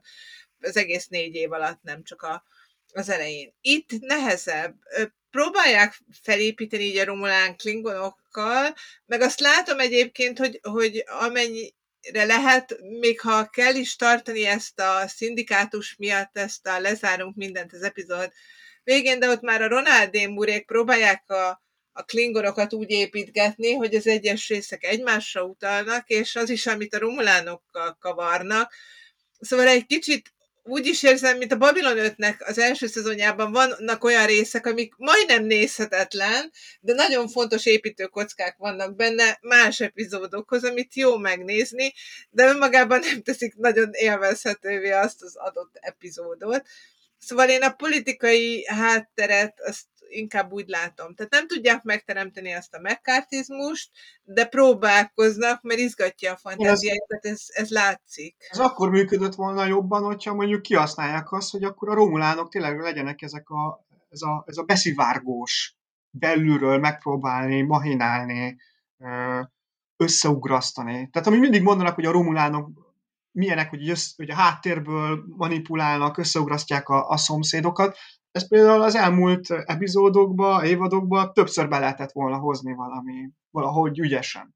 Hogy, hogy így szivárognak. Tehát, hogyha meg akarták volna ö, teremteni ezt a fajta ilyen a McCarthyhoz köthető őrületet, mondjuk a, a Föderáció vezetésén, vagy a Csillagflotta vezetésén belül, akkor ezt úgy lehetett volna, hogyha többször jön be az, hogy jönnek, szivárognak be a romulánok, és akkor így a bizalmatlanság, meg a belső feszültség, mert oké, okay, megkeverték, de ha, ha megnézzük most, a, a, végignézzük az egész té en gét, azért olyan durván nem kavarták meg a dolgokat a romulának. Tehát, hogy oké, okay, ott a, a durásékkal, meg később a Sela, meg stb., de ezt például szerintem lehetett volna sokkal durvábban bemutatni egy ilyet. Mint ahogy az említett bármelyik más sztoriba, Babylon ötbe, ott is azért az árnyak tök jól keverték a dolgokat, szájlonok, ahogy beszivárogtak, tehát az, az, az nyilván ez zseniális. Jó, hát ez volt az első rész, amiben azt látjuk, hogy a, a romulánok ilyen, ilyen megpróbálnak beépülni egy, egy, egy föderációs hajóba, sőt, hogy a Geordi helyére egy ilyen... té en gébe igen, viszont a Tosba ott voltak. De várj egy picit, mert ha meggondolod, a Deep Space Nine-ban pontosan ezt látjuk, hogy a romulánok beszivárognak a, a, a kardassziaiakba, és a, a, a, a Dominionnal külön alkut kötnek, és kiderül a, a kardassziai egyik kulcshajónak a vezetőjéről, hogy hoppá, ő egy romulán volt, hello. Tehát, hogy ezt, ezt azért később nem is, nem is sokszor, meg nem is, de azért, azért ez elő, elő fog jönni, és a, a, az a rész azért ütött a Deep Space-en annyira, mert akkor eszedbe jutott, hogy hoppá, ugyanezt csinálták a Mind's Eye-ban is. Egyébként már majdnem azt hittük, hogy a romulánok agymosnak valakit, mert hogy amikor a Riker a Future Imperfect-ben először azt hiszi, hogy a Tomalak mossa az agyát, akkor tulajdonképpen majdnem, hogy ő egy ilyen sleeper ügynöknek érzi magát, amíg ki nem derül, hogy az a kisrácnak az egész machinációja. Ja, ez jó volt. Hát ott is eljátszottak már a romulánokkal, ugye ott Tomalak volt. Ugye most, most többször is előjött. A Data State-ben ugye a vulkáni nagykövetről derült ki, hogy egy beszivárgó romulán volt. Igen, ott vannak így. Igen, a Drumheadben ugye a Klingonról derült ki, hogy egyébként adja az infokat a romulánoknak, és akkor ott felmerült, hogy a Simon Tarsis vajon beszivárgó romulán-e, de kiderült, hogy szegényke nem, persze. Üm, és hát akkor így most. De nyilván, nyilván pont, hogy a kilencvenes években nincsen meg ez a politikai és közéleti légkör az Egyesült Államokban, ezért nyilvánvalóan nem is nagyon feküdtek rá. Tehát, hogyha ez a ötvenes évek végén készül a, a té en gé, tehát így megelőzi a tost is, akkor, akkor nyilván hatott volna az egész hidegháborús dolog. Itt meg igazából tényleg, ahogy, ahogy említetted, hogy, hogy, hogy a föderáció nagy része már, már nem ilyen, mint a, a nyugalmazott admirális a Drumheadben. Mert, mert már nem, nem, nem úgy gondolnak. Hát igen, ugye abból indulunk ki, hogy milyen fejlett nép vagyunk már, mennyire túl vagyunk mindenen. Akármennyire is próbálunk konfliktusbe vinni, azért nem lehet egy az egyben ettől eltérni. Hát az Egyesült Államokban is ugye a kilencvenes években nem tudom mikori film, de ott van a, a Vadászat a Vörös Októberre. Az is van, amikor a nyolcvanas évek végén készületett, kilencvenes évek elején. Tehát, hogy ott... ott... Uh, Sőt, én eltudom közül, hogy valósz, valószínűleg az még a Szovjetunió bukána, bukása előtt készülhetett, mert ott már... Azért nem, nem, nem, nem, nem, nem, mert a Gates McFadden már játszotta a Crusher doktornőt, amikor szerepelt, mert ő játsza az elején a feleséget. Igen? Nagyon rövid szerepe van, a, épp csak kimegy a, épp csak kimegy a képből, aztán volt még egy jelenet, azt már kivágták, de hogy elvileg az már az az éra, amikor a té en gé-ben játszott. Talán akkor, amikor a, a második elment évad, a második évad, igen. igen. Szóval igazad van, hogy körülbelül most ugye a negyedik szezonban vagyunk, és ez a második szezon alatt. Akkor, akkor tehát, hogy a Szovjetunió már elbukott, tehát, hogy az oroszoknak a, a megítélése az már az Egyesült Államokban se olyan, mint mondjuk a hetvenes évek uh-huh. előtt. És akkor, hogy itt is uh, nyilván nem akartak ilyenekre így, így ráépíteni, mert hogy ilyen az akkori dolgokat így beépíteni a, a sorozatba, úgyhogy de mondjuk ez nem is baj, tehát most nem is baj, ha nem hiszterizálták a, a föderáció teljes vezetését, és akkor így most a klingonokkal is, akkor mégsem akarunk haverkodni, meg hújt a romulánok, most mi lesz, meg, meg stb. Akkor biztos háború lett volna. Úgyhogy, igen. És ezt meg nyilván el akarta kerülni a, a föderáció. Én azt gondolom, hogy ez a történelmi helyzet, ez nem annyira problémás a az epizódnak a befogadásánál, tehát a, ami a té en gé-nek a, a keretvilága, abba nagyon jól bele lett adaptálva ez a, ez a hidegháborús cucc, ennél többet nem tud a dolog, és szerintem nem is kell, hogy tudjon. Az újdonság ereje szerintem nem csak így a politikai légkör miatt lehetett a, a Frankenheimernek a, a moziában, hanem maga ez az agymosás, és ennek a bemutatása, vagy ennek a következményeinek a bemutatása. Tehát ez, hogy ott ülnek ezek a foglyulejtett tisztek, és az egyik az hidegvérrel megöli a másikat, a többiek meg nem csinálnak semmit, mert azt gondolják, hogy valami teljesen másik helyszínen vannak. Szerintem ilyen jelenetet egyszer lehet csinálni, mert és akkor hat. És amikor te ezt megcsinálod, nem tudom, húsz-harminc évvel később, akkor, akkor te már tulajdonképpen nem fogod tudni elérni ugyanazt a hatást, pedig itt is hátborzongató azért, amikor a, a Geordival bemennek abba a holofedélzetbe, vagy szimulációba, és azért ott is átfut az embernek a fején, hogy ö, ott lelövi az O'Brient, de a többiek azok miért nem kezdenek el ott, ö, nem tudom, elfutnak, vagy lefogják a Geordit, vagy már mikor ott a fegyver nála van, akkor se csinálnak semmit.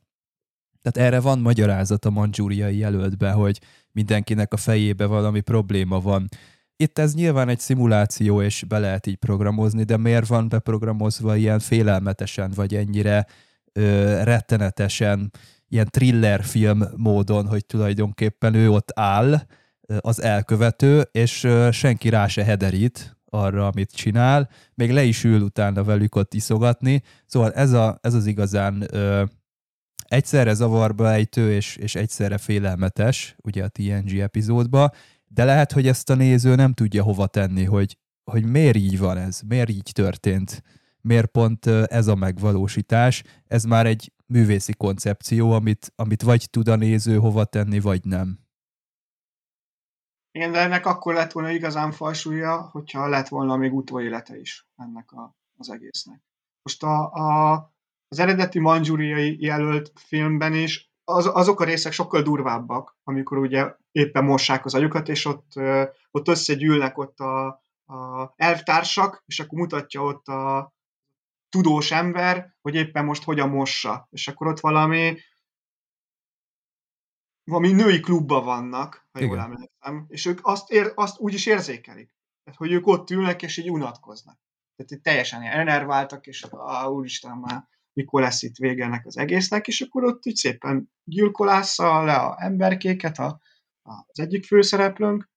Na hát ez az, ami oh. szerintem a hatvanas években biztos, hogy nagyot ütött. Persze, főleg mivel, mivel ö, abban az időszakban egy, ettől rettenetesen féltek. Miközben tudni kell, hogy az Egyesült Államokban az ötvenes években pont, hogy az amerikai ö, ö, szervezetek, ö, tehát például a cé i á az indított ilyen programokat, mint a, a, az ötvenes évek elején, a, még amikor elkezdődik ugye a koreai háború, akkor az Artichoke projektet, utána később a, a, az em ká Ultrát, ahol pont azt vizsgálták, hogy hogyan, hogyan lehet kondicionálni az embereket. A legismertebb eszköz ugye az el es dé, és több ezer, több száz embert így kérdés nélkül, vagy megfenyegették, de így szépen elkezdték őket így manipulálni különböző halucinogén drogokkal, és akkor azt nézték, hogy elő lehet állítani egyébként egy ilyen szituációt, mint ami a mandzsúriai jelöltben van. Tehát ugye egy embert olyan szinten kondicionálni, hogy,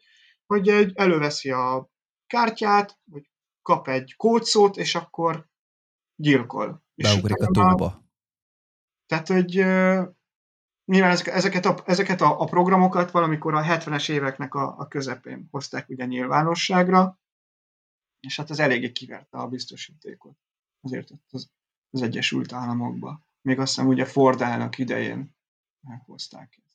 De hát ezt tudni kell, jó, hát akkor tájt az Egyesült Államok, ugye egy nagyon, hát ott volt két nagyon nagy hírhedt karaktere.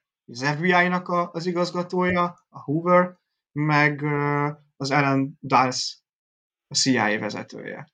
És hát ez mind a két ember felelős azért, hogy a, mert a McCarthy oké, okay, mint egy ilyen szenátor, Wisconsin szenátoraként ugye oké, okay, így hatott így, mondhatjuk azt, hogy ilyen korabeli populista, hogy így elindította ezt az egész hisztériát, hogy aztán minden sarokba kommunistákat látunk, tehát úgy is megvolt az az őrület, ami a, a, akár nálunk a, a Rákosi rendszerben, csak ez nyilván más, a másik oldal.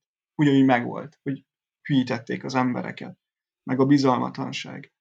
De hogy a későbbi időkben pont az említett két figura, tehát az ef bé i igazgató, meg a cé i á igazgatója felelős azért, hogy, hogy ezek a boszorkányüldözések, ezek így nem nagyon csillapodtak. És azért a hetvenes évek után láthatjuk azt, hogy kezd így megnyugodni így a társadalom. Úgyhogy... Jó, de történelmi háttértől függetlenül azért az a jelenet nagyon üt, a, a, amikor ott ülnek a, a, a, a teremben, és a, a, a, a katonáink azok egy nőegyletet látnak, sőt, két különböző nőegyletet időnként, a, miközben a valóságban a, a, egy ilyen agy, agymosás kongresszus közepén üldögélnek. És talán olyan... az ütősebb jelenet az, amikor megöli a, a, a szerelmet. Igen, igen. Tehát, hogy az az is. A leg, amit, amit viszont nem tudtak volna átültetni ebbe az epizódba, mert, mert nem, nem tudtunk odarakni egy, egy, ilyen, egy ilyen szálat ebbe a sztoriba.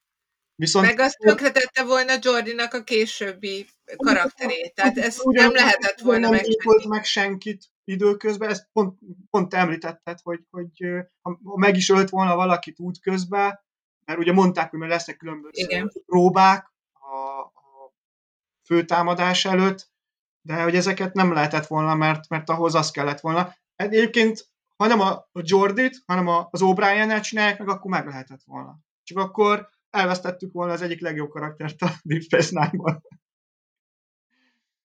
Úgyhogy itt tényleg az lehetett volna... Még nem tudták, hogy ez egy persze, jó karakter lesz a Deep Space Nine-ban, szóval... Persze, persze, persze. Úgyhogy itt egyértelmű, hogy ezt nem tudták megcsinálni a Geordival, de igen, a, ennek az agymosásnak a, a hatásai viszont ebben is be lehetett volna, pont említettétek, hogy ha ott volt a Troi, hát akkor pont, hogy vele, akkor, hogy ő érzékelje, hogy ott, ott valami nagyon... De hát ezek szerint nagyon jól megcsinálták a kondicionálást a Romulának. Tehát ez, ez, ez, ez egyébként szerintem, ennél, amikor néztem ezt az epizódot, most így újra, igazából nekem ez, ez ütött leginkább. Hogy ott a nagy empata nem érzékelte. Hogy ott egyébként mi van, hogy azt megkínozták azt az embert brutálisan. És oké, okay, a későbbi, ugye említettem a Denzel Washingtonos feldolgozás, szerintem egyébként az a legjobb feldolgozása ennek az egész történetnek, meg a mandzsúriai, meg, meg ennek az egész kondicionálásnak, mert ott, ott mind a kettő brutálisan szenved ettől az egész agymosástól. Ugye a Denzel Washington karaktere, ugye ő a, a, a, a, az őrnagy, és akkor a, ott van a, a volt a show, ugye a őrmester, hogy igazából az is durva az a szál, hogy ő is azért még megy keresztül, ő is szenved. És az aktualizálva van, az öbölháborús veteránok, vagy? Az igen. Öbölháborús, igen, és az, az ügy, szerintem az egy jobb sztori.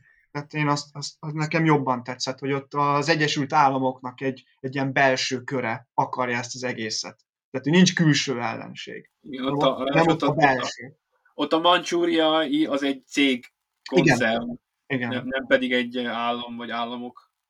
Igen. Visszatérve egyébként a, a részre, én még csak, amikor magát a részt néztem, én mondtam, hogy én annyira kíváncsi lennék, hogy pontosan hogy megy ez a kondicionálás.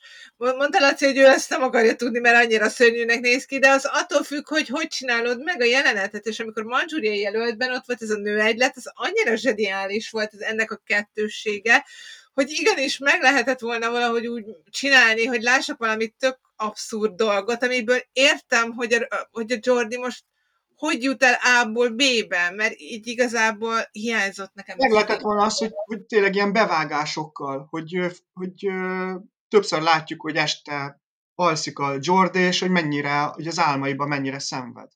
Igen. De reggel, amikor fölkel, nem is volt rémálom, hanem szerintem az egy nagyon ütős jelenet lenne, hogy látjuk egy éjszaka, hogy szenved, le van véve a vizor, látjuk, hogy kinyitja a szemét, szinte nyitott szemmel látja ezeket a hallucinációkat, amik egyébként ugye, amik beültettek, amivel kínozták, meg, meg az egyéb emlékek, és akkor így fölkelne reggel, szinte egy mosolyog, mint hogyha nem történt volna semmi, mint hogyha kialudta volna rendesen egy a műszak után magát, fölveszi a vizort, és így mosolyogva megy ki.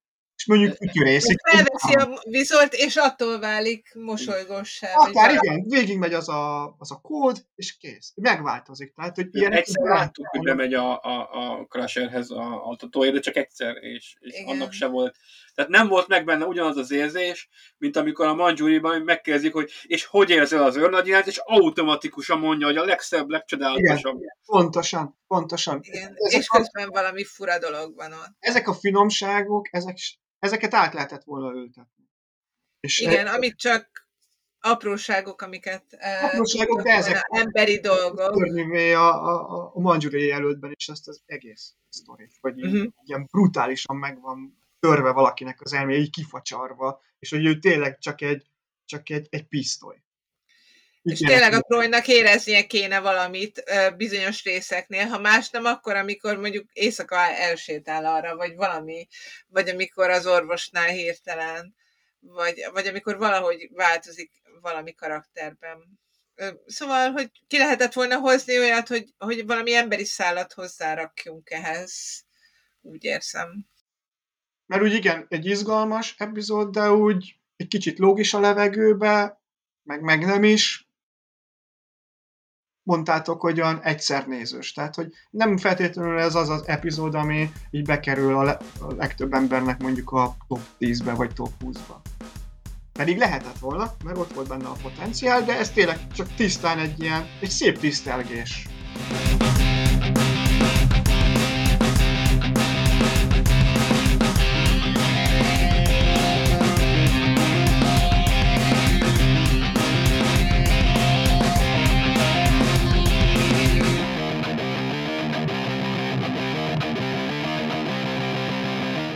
Sziasztok!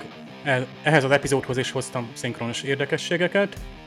Geordi La Forge a Rise-a felé tartva játékokkal, kvízzel szórakoztatja magát a, a komputer segítségével.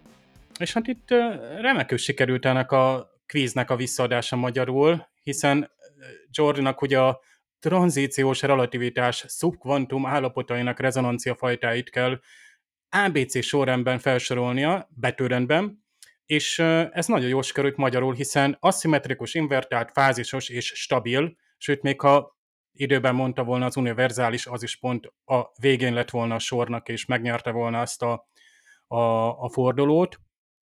A következő kérdésben, tehát közvetlenül a Romulán támadás előtt már azért nem volt annyira pontos ott az a mondat magyarul.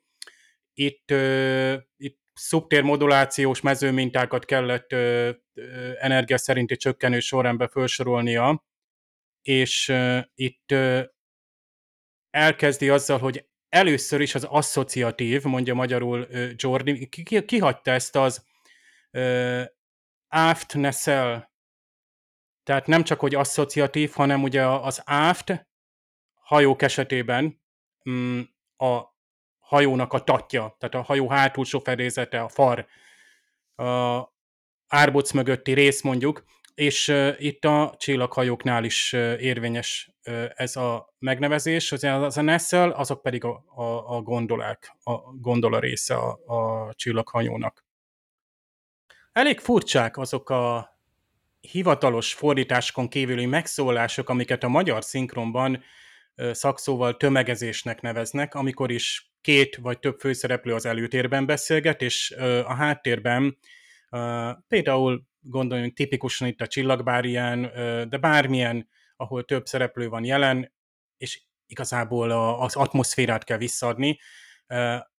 Ezt igyekszik, igyekszenek a magyarban is, legalábbis a régi időkben, aztán egyre gyakorabban hallunk olyat, hogy magyarul beszélnek jó minőségben előtérben a főszereplők, hátul meg angolul, ugye a nemzetközi hangsávra teszik rá, lehet, hogy nem lehetett szétválasztani, mindestre itt lehetett, és például O'Brien is, amikor még a teszt alatt Geordi Taibakkal ott az Csillagbár szimulációban megjelenik, hát O'Brien olyasmit mond, és igazából ez csak a magyarban érthető, mert az angol hangsáv nem annyira dinamikus, legalábbis az én kópiámban.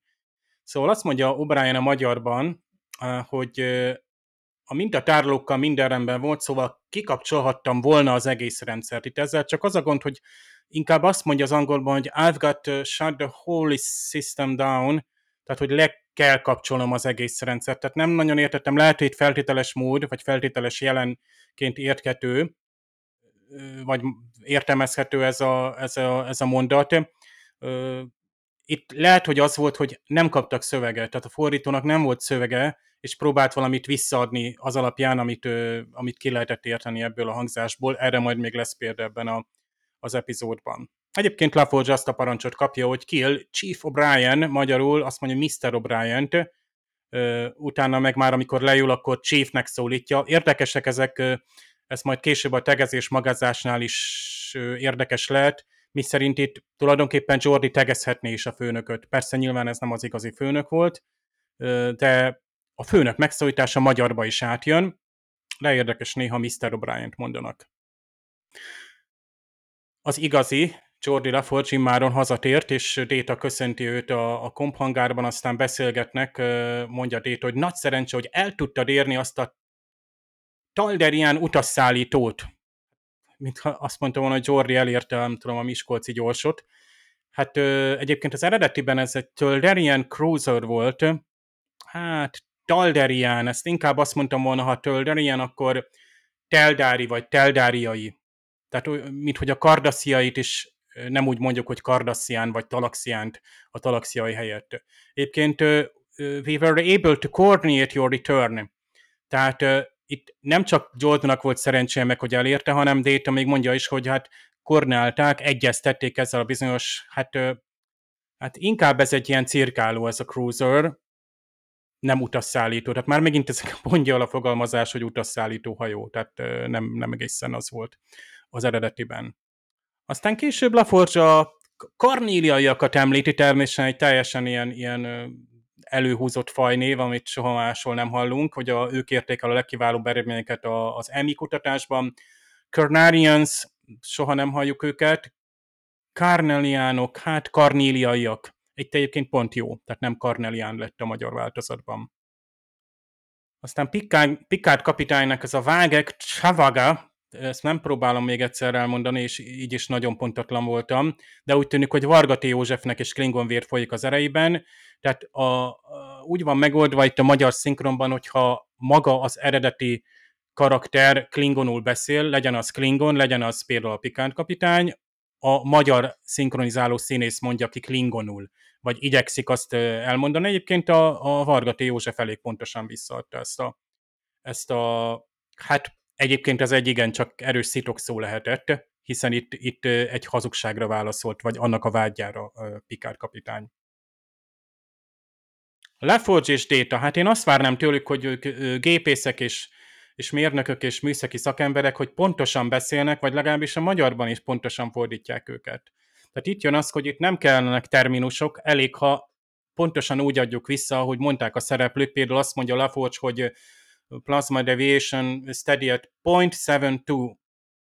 Hűtőfolyadék fluxus öt százalékon, és aztán még hozzátesz, hogy plazma deviáció stabil nulla egész nulla nulla hét.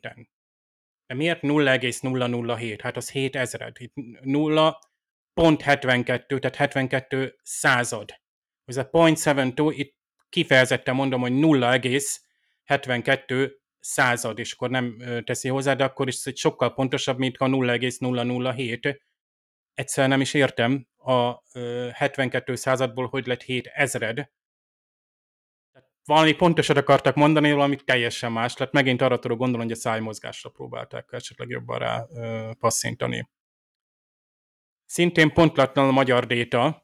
Ugye itt a nyolcvanhat egész öt százalék efficiency, erről beszél, ez erről a bizonyos hatékonyságról, a, az elsütő kristály hatékonyságáról, tipikus hatékonyságáról, és magyarul meg azt mondja, hogy tipikusan nyolcvanhat egész öt százalékos hatásfokkal lő. Tehát nyolcvanhat egész öt az eredetemben, viszont megint ez a nulla egész öt, nyolcvanhat egész öt, tehát egy déta nem mond olyat, hogy fél. Tehát erről rögtön észreveszik, hogy várjunk, ez nem biztos, hogy déta, ez lehet, hogy lore. Tehát ez a kicsit pongyal a fogalmazás. Aztán szintén bele lehet kötni, amikor hát La Forge itt már agymosás alatt mindenféle protokollokat és engedélykódokat mondom. Most itt a protokollt és az engedélykódot keveri össze, ugye az a, a protokoll az úgymond az eljárásnak az azonosítója, míg a magyarban ezt az initiate protokollt engedélykóddal fordítják, háromszázhatvannégy per B, tehát ez a bizonyos háromszázhatvannégy per B, ez maga az a protokoll, amit La Forge előre úgymond létrehozott, ez egy ilyen szekvencia, ami alapján ő ezt a bizonyos energiaátirányítást, transportálási öm, szekvenció átirányítást teszi meg ugye a replikátorok felé. Egyébként erre az Elkars képernyőn később nagyon jó jelleg ilyen öm, bemutató ábrát is kapunk, amikor már La Forge immár megint magánál van, és Détával együtt elemzi ugyanazt, amit elkövetett. No, de mindegy. Tehát a, a protokollból engedélykód lett, aztán a komputer kér ugye természetesen, hogy mm, verify mm, priority clearance, biztonsági hozzáférés szükséges, ez rendben. Geordi megadja, és itt van ez a bizonyos téta kettőezer-kilencszázkilencvenhét. Na most viszont utána a komputer megerősíti, hogy az energia átirányítva a másodlagos rendszerbe a három hatvannégy per B protokoll alapján. Most viszont az eredetiben a komputer kimondja, hogy négy négy hét hat kettes ö, gyakorlatilag kódszám alapján, vagy engedélykód alapján, tehát ugye ezt a protokollt, ezt már korábban tisztázták, most a hozzáférési kódot kellett volna a magyarban is ö, mondani. Ugye La Forge az egész művelt úgy fejezi be, hogy még meg is erősíteti a komputerrel, hogy ki is törölt minden könyvtárból a változtásokat. Őt, ö, ugye azt mondja, hogy ö, verify that all record, all these modifications are being erased from each directory. Magyarban azt mondja, hogy ellenőrizd, hogy a változtásokat töröld minden könyvtárból. Ez a verify tényleg jelenti azt, hogy ellenőriz, például számolás után, adatbevitel után végig ellenőrizzük még egyszer, hogy jót vittünk be. Megerősítjük, de itt igazából itt a komputertől egy megerősítés vagy visszaigazolást kérünk ilyenkor. Tehát a komputer úgymond nem magát ellenőriz. Tehát a Geordi itt gyakorlatilag egy visszaigazolást kér a komputerből, tehát azért szólítja fel. Vág Klingon parancsnok, tehát itt bejelentkezik egy képernyőn, és hát bizony itt leleplezi azt, amit Geordi művelt a transporterrel, és Picardot szembesíti azzal, hogy we intercepted the weapons you try to transport to the surface. Magyarul azt mondja, hogy bemértük a transporter sugarat, mellyel fegyvereket küldtek le. Tulajdonképpen ez volt, de lehet, hogy nem ez volt. Mert nem igazán ezt mondja. Tehát azt mondja, hogy az az intercept egyébként mind a kettőt jelentketi, tehát például egy rádió üzenetnél az az intercept elfog, vagy elcsíp.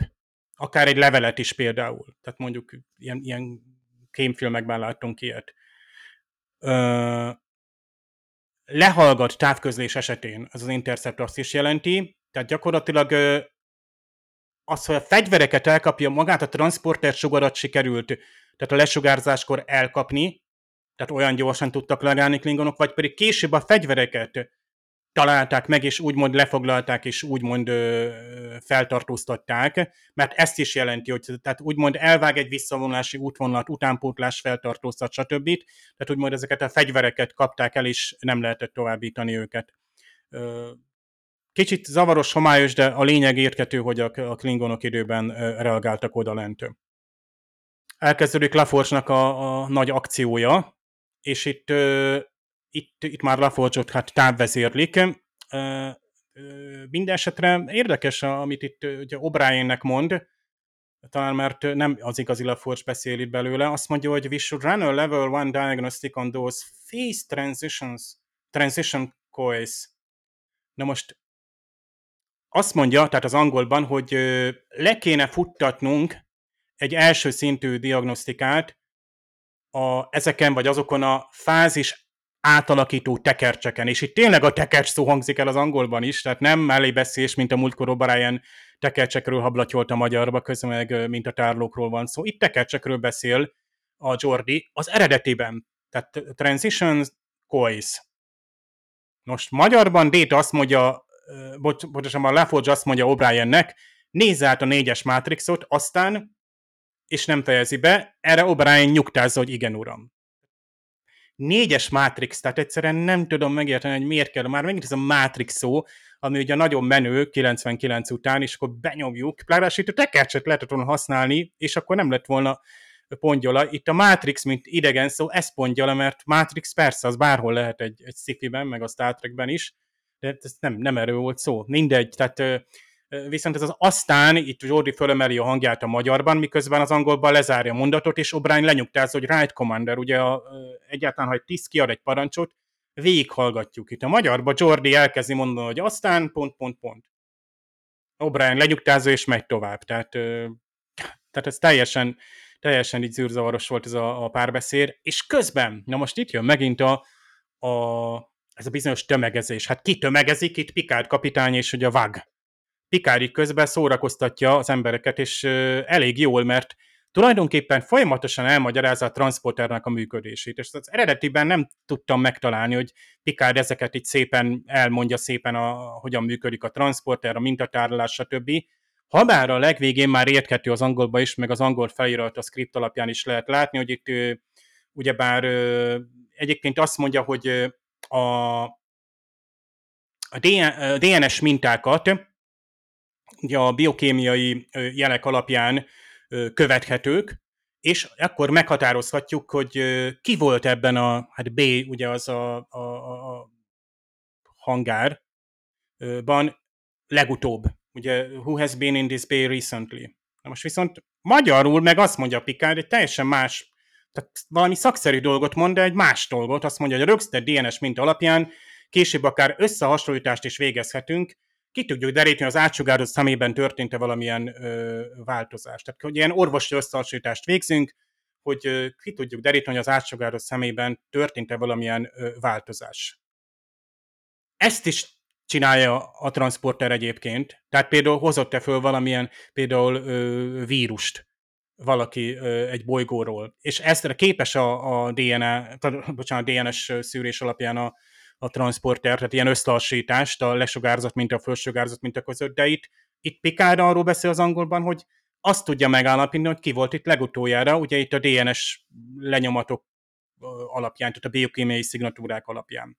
Tehát érdekes, hogy nagyon szakszerűen hangzik a magyar, és még jót is mond, csak nem tudom, hogy honnan veszi. Tehát teljesen olyan, mint hogy tényleg egy Star Trek rajongó leül, és akkor nincs meg az angol mondat teljesen, de gyorsan. Tehát ebből arra következtek, hogy nem volt meg a script, nem kapta meg a fordító is, valamit ott próbált, valami jót, egyébként jót is írt, csak Picard nem konkrétan ezt mondja. Itt, itt egyébként pont ez volt az érdekes, hogy azt akarjuk megállapítani, hogy ki volt itt legutoljára ebben a bizonyos, ezen a bizonyos, ebben a bizonyos hangárban. És akkor vág, hát eltransportál, itt Gört, Telá, vagy Dotek Telá, hát nem nagyon értettem, hogy a magyar bebből miért nem is tudom, Dotek lett. Ugye a színész ezt értette talán a fülesben, vagy lehet, hogy meg se tudták nagyon nézni, hogy mit, mit mondanak a klingonok. Nyilván ez, amikor a klingonok magyarul beszélnek, de én erre azt szoktam mondani, hogy tulajdonképpen nem ismerünk, most hál' Istennek még egyelőre egyetlen egy natív klingon beszélőt sem, tehát a klingon a kiejtését az angol színészeknek a kiejtése alapján ugye határozzuk meg. Tehát onnan, ahol annak idején James Doohan, Michael Crank, tehát kiindultak, hogy megalkották klingon nyelvet, és gyakorlatilag például nem is tudom, hogy akár a Klingon, de még lehet, hogy a vulkáni, a vulkáninál biztos, hogy így volt, hogy valamit mondtak egy angol mondatot, utólag megírták a, a vulkáni mondatot, és, de úgy kellett megírni, hogy legalább a, ugye a száj a, az angol nyelvű mondatnak az alakálására, hogy passzoljon, tehát olyan vulkáni kifejezéseket kellett oda kitalálni mesterségesen, és ebből lett, hát a, legalábbis a Klingon nyelv az nagyon szépen ö, ki lett dolgozna, de ezt, egy, ezt szerintem egy másik podcastom, és máskor még el lehet ö, ö, mondani. Még talán egy apró érdekesség, hogy hát ugye itt, itt van egy titokzatos szereplőnk, ugye, hát ugye már nyilván ugye sokan fölismerték, hogy Sela első feltűnése, na most itt ugye a hangját Dennis Crosby adta az angolban, és a magyarban is nekem teljesen olyan, mintha Juhász Róza hangja lett volna. Tehát erre nem tudom, hogy tehát akik itt magyarul nézték, és a, hát a klasszikus szinkronnal, ami ugye ez a viaszatos szinkronnal nézik, hogy lejött-e, mert az első évadban ugye ő szólaltatta meg a Dennis Crosby-t, tehát ugye Tasha Yar hadnagyot. Nekem nagyon izgalmas lenne, nem tartom lehetetlennek. Miért nem? Mert itt ugye manapság teljesen elkalódnak angol hangok ilyen évadokon keresztül, mert jön egy évad, utána két év múlva jön egy évad, a színész már másod dolgos, stb. Nincs ideje megcsinálni, és a többi. Mozifilmeknél is van ilyen csere. Nem elérhető a szinkronizáló színész. Viszont itt ugye nagyjából a viaszat kiadta a szinkron stúdiónak, hogy itt van ez évad, ez az évad, lehet, hogy egy-két hónap leforgás alatt csinálták, ugye már nagyon pörgősen vetítette a viaszat napi szinten, tehát nagyon pörgősen kellett megcsinálni a szinkronokat, és az is lehet, hogy Juhász Róza, a színésznő, lehet, hogy mit két-három hónapja volt bent az első évadot szinkronizálni, ugye újra szinkronizálták az első évadot, és most a negyedikre nézték, hogy hát itt a Dennis Crosby hangja van, mint szereplő, és akkor gyorsan hívjuk már be a, a Juhász Rózát. Nem biztos, tehát ezt most csak így mondom, biztos, hogy a kilencvenes években lehetett így is, és lehetett úgy is, hogy nem tudták, nem volt adatbázis, hogy ki csinálta, nem volt elérhető, de ha az a stúdió csinálta, akár még ez is előfordulhatott volna. Figyelni fogjuk, mert ugye kis, kisebb spoiler, hogy Dennis Crosby még, és Sela is igenis visszatér, és majd figyeljük a, a hangját is, hogy fölismerjük. Itt pláne izgalmas, hogyha az ő hangja volt, akkor a hangja elárulta, hogy kicsoda. Tehát aki a magyar hangját jól ismeri, ott, hogy hú, de ismerős ez a hang, de hát ez a té en gé első évadában a, a, a, a, vagy a Tasha Yar hangja. Annélkül, hogy a szereplőt láttuk volna, hogy a krimikben néha, hogy elárulják egymást, a, a szinkronizáló színész elárulja, mert itt én valami híres színész szinkronizál valami telefonos hangot, és akkor ja, persze, hát biztos, hogy ő lesz majd a, nem tudom, a tettes, mert különben nem lenne ilyen, ilyen híres színész. Hát ennyit már a érdekességből.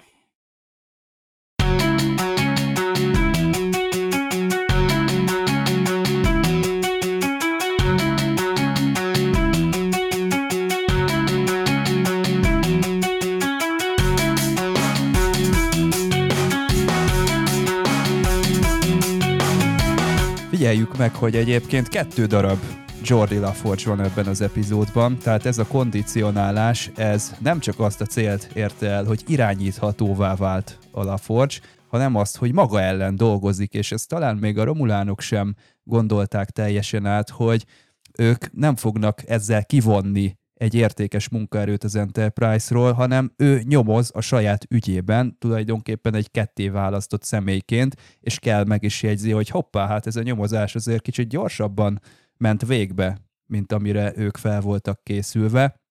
Itt sok mindent elmondtatok, hogy mi az, ami a mandzsúriai jelöltben adott volt, és ebben az epizódban lehet, hogy nem. Kicsit a Geordi azért forgolódik az ágyban, meg felhívja a, azért a főnököt, tehát benne van ez, nem tud aludni. Nyilván ezekre az ember utólag így fel tudja hívni a figyelmet, és azt tudjuk mondani, hogy minden benne van, tehát a, a rendező mindent elkövetett, és egyébként minden jól működik. Azt kell, hogy mondjam, hogy minden nagyon ott van, csak nincs meg az a kohézió, amire azt mondanánk, hogy ez egy emlékezetes történet lesz. Én kiemelném például itt a jól működő dolgoknak egy iskola példáját, ez a Kell, akit Larry Dobkin játszik, hát ennek valami fantasztikus, iszonyatosan jó mondatai vannak itt az epizódban, amikor ugye a Picardot így hetszeli, hogy hát igen, ez az emberi szerénység, megbocsátjuk ezt. Vagy az, amikor a Worf-al együtt dolgozik, ott is nagyon jó mondatok vannak, amik a Worf azt mondja, hogy neki semmilyen politikai szándéka nem volt a Durásnak a meggyilkolásánál, személyes motiváció vezérelte. Motiváció, indíték, az kit érdekel? Egy igazi klingonként viselkedett, tehát ezek aranyveretes mondatok szerintem a Larry Dobkintól. Már ennyi elég lenne ahhoz, hogy a Star Trek nagykönyvbe ő bekerüljön, de képzeljétek el, hogy ő volt az, aki a eredeti sorozatban a Charlie X című epizódot megrendezte, úgyhogy én mindenképpen kiemelném őt ezzel a szereppel is, meg azzal a rendezéssel is, mert az is egy jó epizód. Aztán itt van Vág, talán ha jól hallottam, amit Galbenis Thomasnak a hangján szólal meg, Ö, ugye aki sokat néz Enterprise-t, az Tripnek a orgánumát fel tudja itt ismerni. Ő is teljesen jó volt, főleg amikor itt Picarddal összeszólalkozott, és ö, egymásnak nyomták ezeket a sértéseket. Détának a külön kis nyomozása az is fantasztikus, amikor meglátják, hogy az E-sávon jönnek bizonyos információk, és hogy miért jönnek, honnan jönnek, a hajón belül jönnek, végül is kiderítik. És amikor már a, a La Forge kilép a turbolívből, és megy a gyilkosságnak a helyszínére, vagy a, az elkövetendő gyilkosságot ö, gyakorlatilag oda sétál lassan, akkor a Déta még, még mindig nyomoz, amikor már ott van ugye a, a kezébe, már elárulja neki a komputer. Ez is egy érdekes dolog egyébként, hogy a komputer amúgy mindent tud, csak a jó kérdést még nem tették fel neki. De amikor már a komputer azt mondja neki, hogy hát ez valószínűleg egy olyan berendezés, ami az elektromágneses hullámokat átalakítja úgy, hogy az emberi agy azokat képes legyen befogadni, akkor már száz százalék, hogy a Geordiról van szó, de Data még oda megy a komphoz, és még nézi azokat a kis csippeket, és még egyes diagnosztikát lefuttat rajta, és még ellenőrizteti.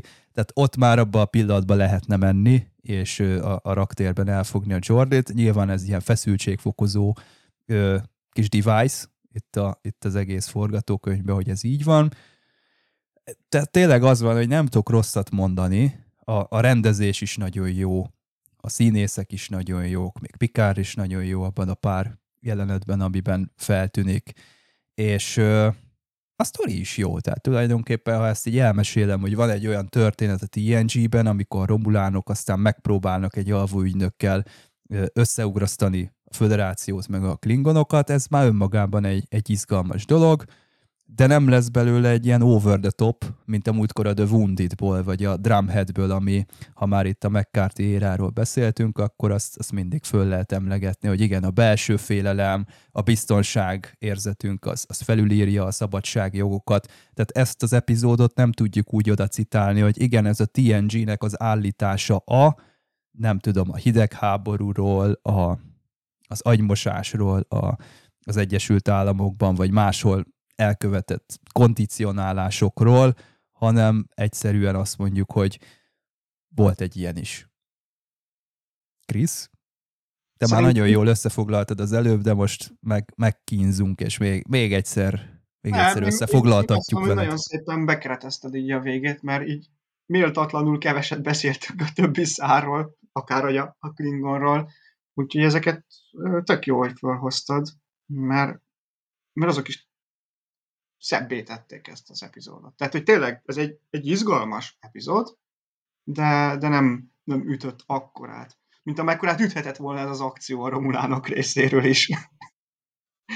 De én csak egyet érteni tudok. Úgyhogy...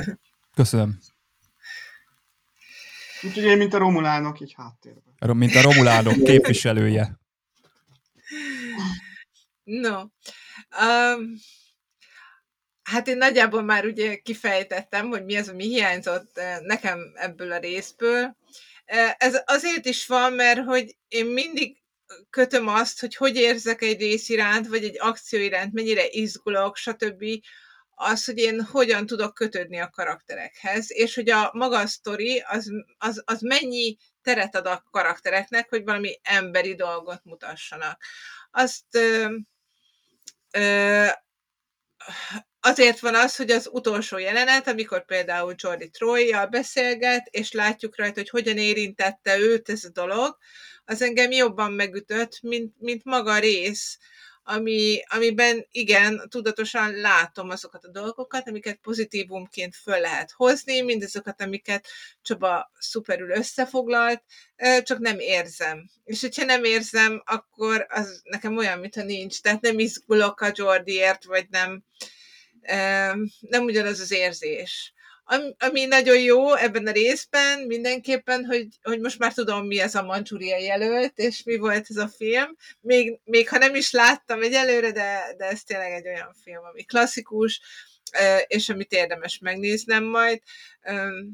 És ha nem is hozott át mindent, vagy hát nem is hozta át azokat a dolgokat, amiket esetleg át lehetett volna hozni, de, de így legalább felhozta a tudatomba.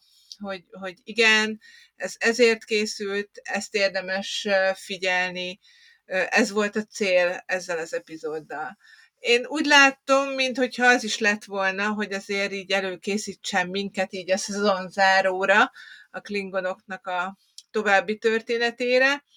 A romulánokat sajnos nem használja ki, illetve hát a romulánokra is, mert ugye az ötödik szezonban ugye jön a nagy romulán szál, hogy aztán mennyire használják ki a későbbiekben ezt a szállat, arról beszélgettünk az elején. Úgyhogy én ennyit tudok mondani. Nekem sok minden hiányzott az epizódból, ami akár benne is lehetett volna, meg olyan dolgok, amiket nem tudtak volna belerakni, mert, mert ez a té en gé éra és ez a föderáció, és ez a fajta történetmesélés stílus, amelyik még nem használ árkokat, hanem tényleg lezárt epizódokat, amik csak nagyon minimálisan tudnak egymásra épülni, plusz ugye van ez a föderáció standard, még nem engedi meg, hogy egy olyan helyzetbe keveredjen, mint mondjuk a mandzsúriai jelöltben, ahol kiderül az Egyesült Államokban is, ugye nem stimmelnek a dolgok, ott is vannak emberek, akik, akik ez mélyen benne vannak. Úgyhogy maradt ez a romulán klingon szál, maradt ez a Geordi szál. Én azt gondolom, hogy nekem talán ez az epizód volt az, amit az eddig látottak között a negyedik szezonban a legkevésbé élveztem. Ettől még másnak persze tetszett, nekem, nekem talán a legkevésbé jött be, de... De a mandzsúriai jelölt film, az jó, jó volt. Igen, hát én már elmondtam a nagy részét, amit, amit gondolok erről a részről, hogy meg, és tökre értem, amiket Csaba mond, hogy ez is jó benne, meg az is, meg itt. Igen, ezek, ezek csomó minden ott van, amit nekem egy csomó minden akkor esett a helyére, amikor a, megnéztem a filmet, hogy csomó, igen, csomó mindent sikerült átvenni, ami csomó minden, ami magában külön jó, de együtt összesen valahogy valahogy nem, nem áll össze annyira, amennyire kellene. Szerintem, hogyha azt tekintjük, hogy ennek, a, ennek az epizódnak a rendezője rajongója annak a filmnek, akkor legyen szíves. Rajongjon még egy picit, mielőtt ennek a résznek neki kezd. Kiemelném még a, azt a Romulánt, aki magát ezt a kondicionálást végzi, ezt John Flecknek hívják a színészt, és majd a Deep Space Nine-ban ő lesz majd a nagy romulán kémfőnök, meg, meg az Enterprise-ban ő játsza Sziliket, a többször visszatérő Sullivant, és meg kell, hogy mondjam, vannak romulánok, akik, akiket úgy szeretünk, mint például az Anders Katszolász, de én ezt a fickót olyan szinten tudom utálni, maga az arc kifejezése, a hanghordozása olyan, hogy egy lapáttal esnék neki, hogy pofán verjem, mert olyan mértékben tud irritálni, hogy az valami elképesztő. Tehát le a kalappal a színészi képességé előtt, mert én általában nem szoktam így érezni á, á, á, idegenekkel szemben, de ezt, ezt a fickót egyszerűen ki nem állhatom annyira jól. Egyébként ez a fickó, ez most meg fog halni valahogy, mert hogy miért nem vitték át a Deep Space Nine-ra? Ez egy érdekes kérdés, ha körülbelül hasonló stílusban nyomják. Igen, és ráadásul még építhettek volna, építhették volna hogy tájba, és ott tájba később majd romulán kémfőnök ki avanzsál az következő pár évad, de ott egy másik. Hát itt már akár lehet is kémfőnök, hát azért ebben az agymosásban prominens személyiség akár. Igen. Főleg azért, mert a, a, ha jól tudom, akkor a Deep Space Nine-ban a Kovál e, nevű, e, ő a Tasha Yarnak az igazgatója, vezetője, parancsnoka, hogy pont, hogy érdeklődik, ő nyilván ő a, a, a betegsége miatt, de ő pont, hogy az ilyen neurális dolgokkal, meg, meg ilyenekkel is. És igen, tehát ráadásul még ilyen kapcsolat. Egyébként a Kovál az lehetett volna ez a, az emberke. Ez, ez a később bíróknak egy, hát ezt így össze lehetett volna kötni, és akkor szerintem az, az úgy még ütősebb lett volna a Deep Space Nine, Deep Space Nine nézve, hogy hoppá, hogy ez az az emberke, aki ott kínoszta. Igen, de, szóval... Szóval a lényeg az, hogy még a romulánokat is építettük egy kicsit ezzel a beépülős, hasonmásolós, agymosós dologgal, ez is tök jó. Hogy egy lényegtelen, viszonylag lényegtelen tényre is kitérjek, a, amikor ezt az epizódot először láttuk, kilencvenes évek elején, az marha nagy cifi volt, hogy a Geordi bemondja a számítógépnek, hogy akkor ő zenét szereget hall, és ha lehet spanyol gitárral, és a komputer abban a pillanatban elkezd spanyol gitárzenét játszani. Örömmel jelentettem, hogy elmúlt huszonnyolc évben annyi történt, a, annyi minden történt a technika fejlődése során, hogy tegnap ezt nekem sikerült reprodukálnom. Tehát ráüvöltöttem a telefonomra, hogy akkor nekem spanyol gitárzenét, és spanyol gitárzenét kezdett el játszani. Szerencsére agymosásra tudomásom szerint nem került sor az éjszaka folyamán. Lehet, hogy a hátad mögött megjelent egy romulán ragadozó madár, de hát ki tudja. Harci madárnak hívják magyarul? Mm, ragadozó madárnak szerintem, de többféle fordítás is lehet, mert hogy pont nem úgy jönnek ki a szótagok. Hát az Enterprise negyedik évadában az is elhangzik, hogy Klingon héja. Hát igen, az elég már változatos. A kevés szinkronfordításokhoz sorolandó. Amúgy igen, a, a, a mandzsúriai jelölt meg csak annyit, hogy én nagyon tényleg meglepődtem, mert mai szemben nézve is kifejezetten élvezhető és követhető film, és abszolút nem a, nincs az az érzésed, mint a nemrég a Day the Earth to Steal-nél, hogy igen, igen, hát ez egy jó film, csak hát régebbi eszközöket használ, és ez a Mandzsúria, ez a mai napig szerintem, szerintem működőképes film. Azt hiszem, nem marad bennem más semmi, legalábbis a agymosók nem küldtek más üzenetet. Jó, hát ha Lacitból kifogytak a gondolatok, akkor, az, akkor le kell zárni a bűsort, itt nincsen mese. Köszönjük szépen Romulán nagykövetünknek, Krisznek, hogy itt volt velünk, és Zsuzsinak és Lacinak is köszönöm szépen. Ti így hárman a legkedvesebb, legbátrabb, legigazabb, legnagyszerűbb emberek vagytok, akiket valaha ismertem. Már akkor sikerült a kondicionálásod. Igen. Ez Dave-re is vonatkozik, erre az egész szakaszra. Most már mindenkit elbúcsúztattam, úgyhogy ideje elköszönni. Sziasztok! Sziasztok! Sziasztok!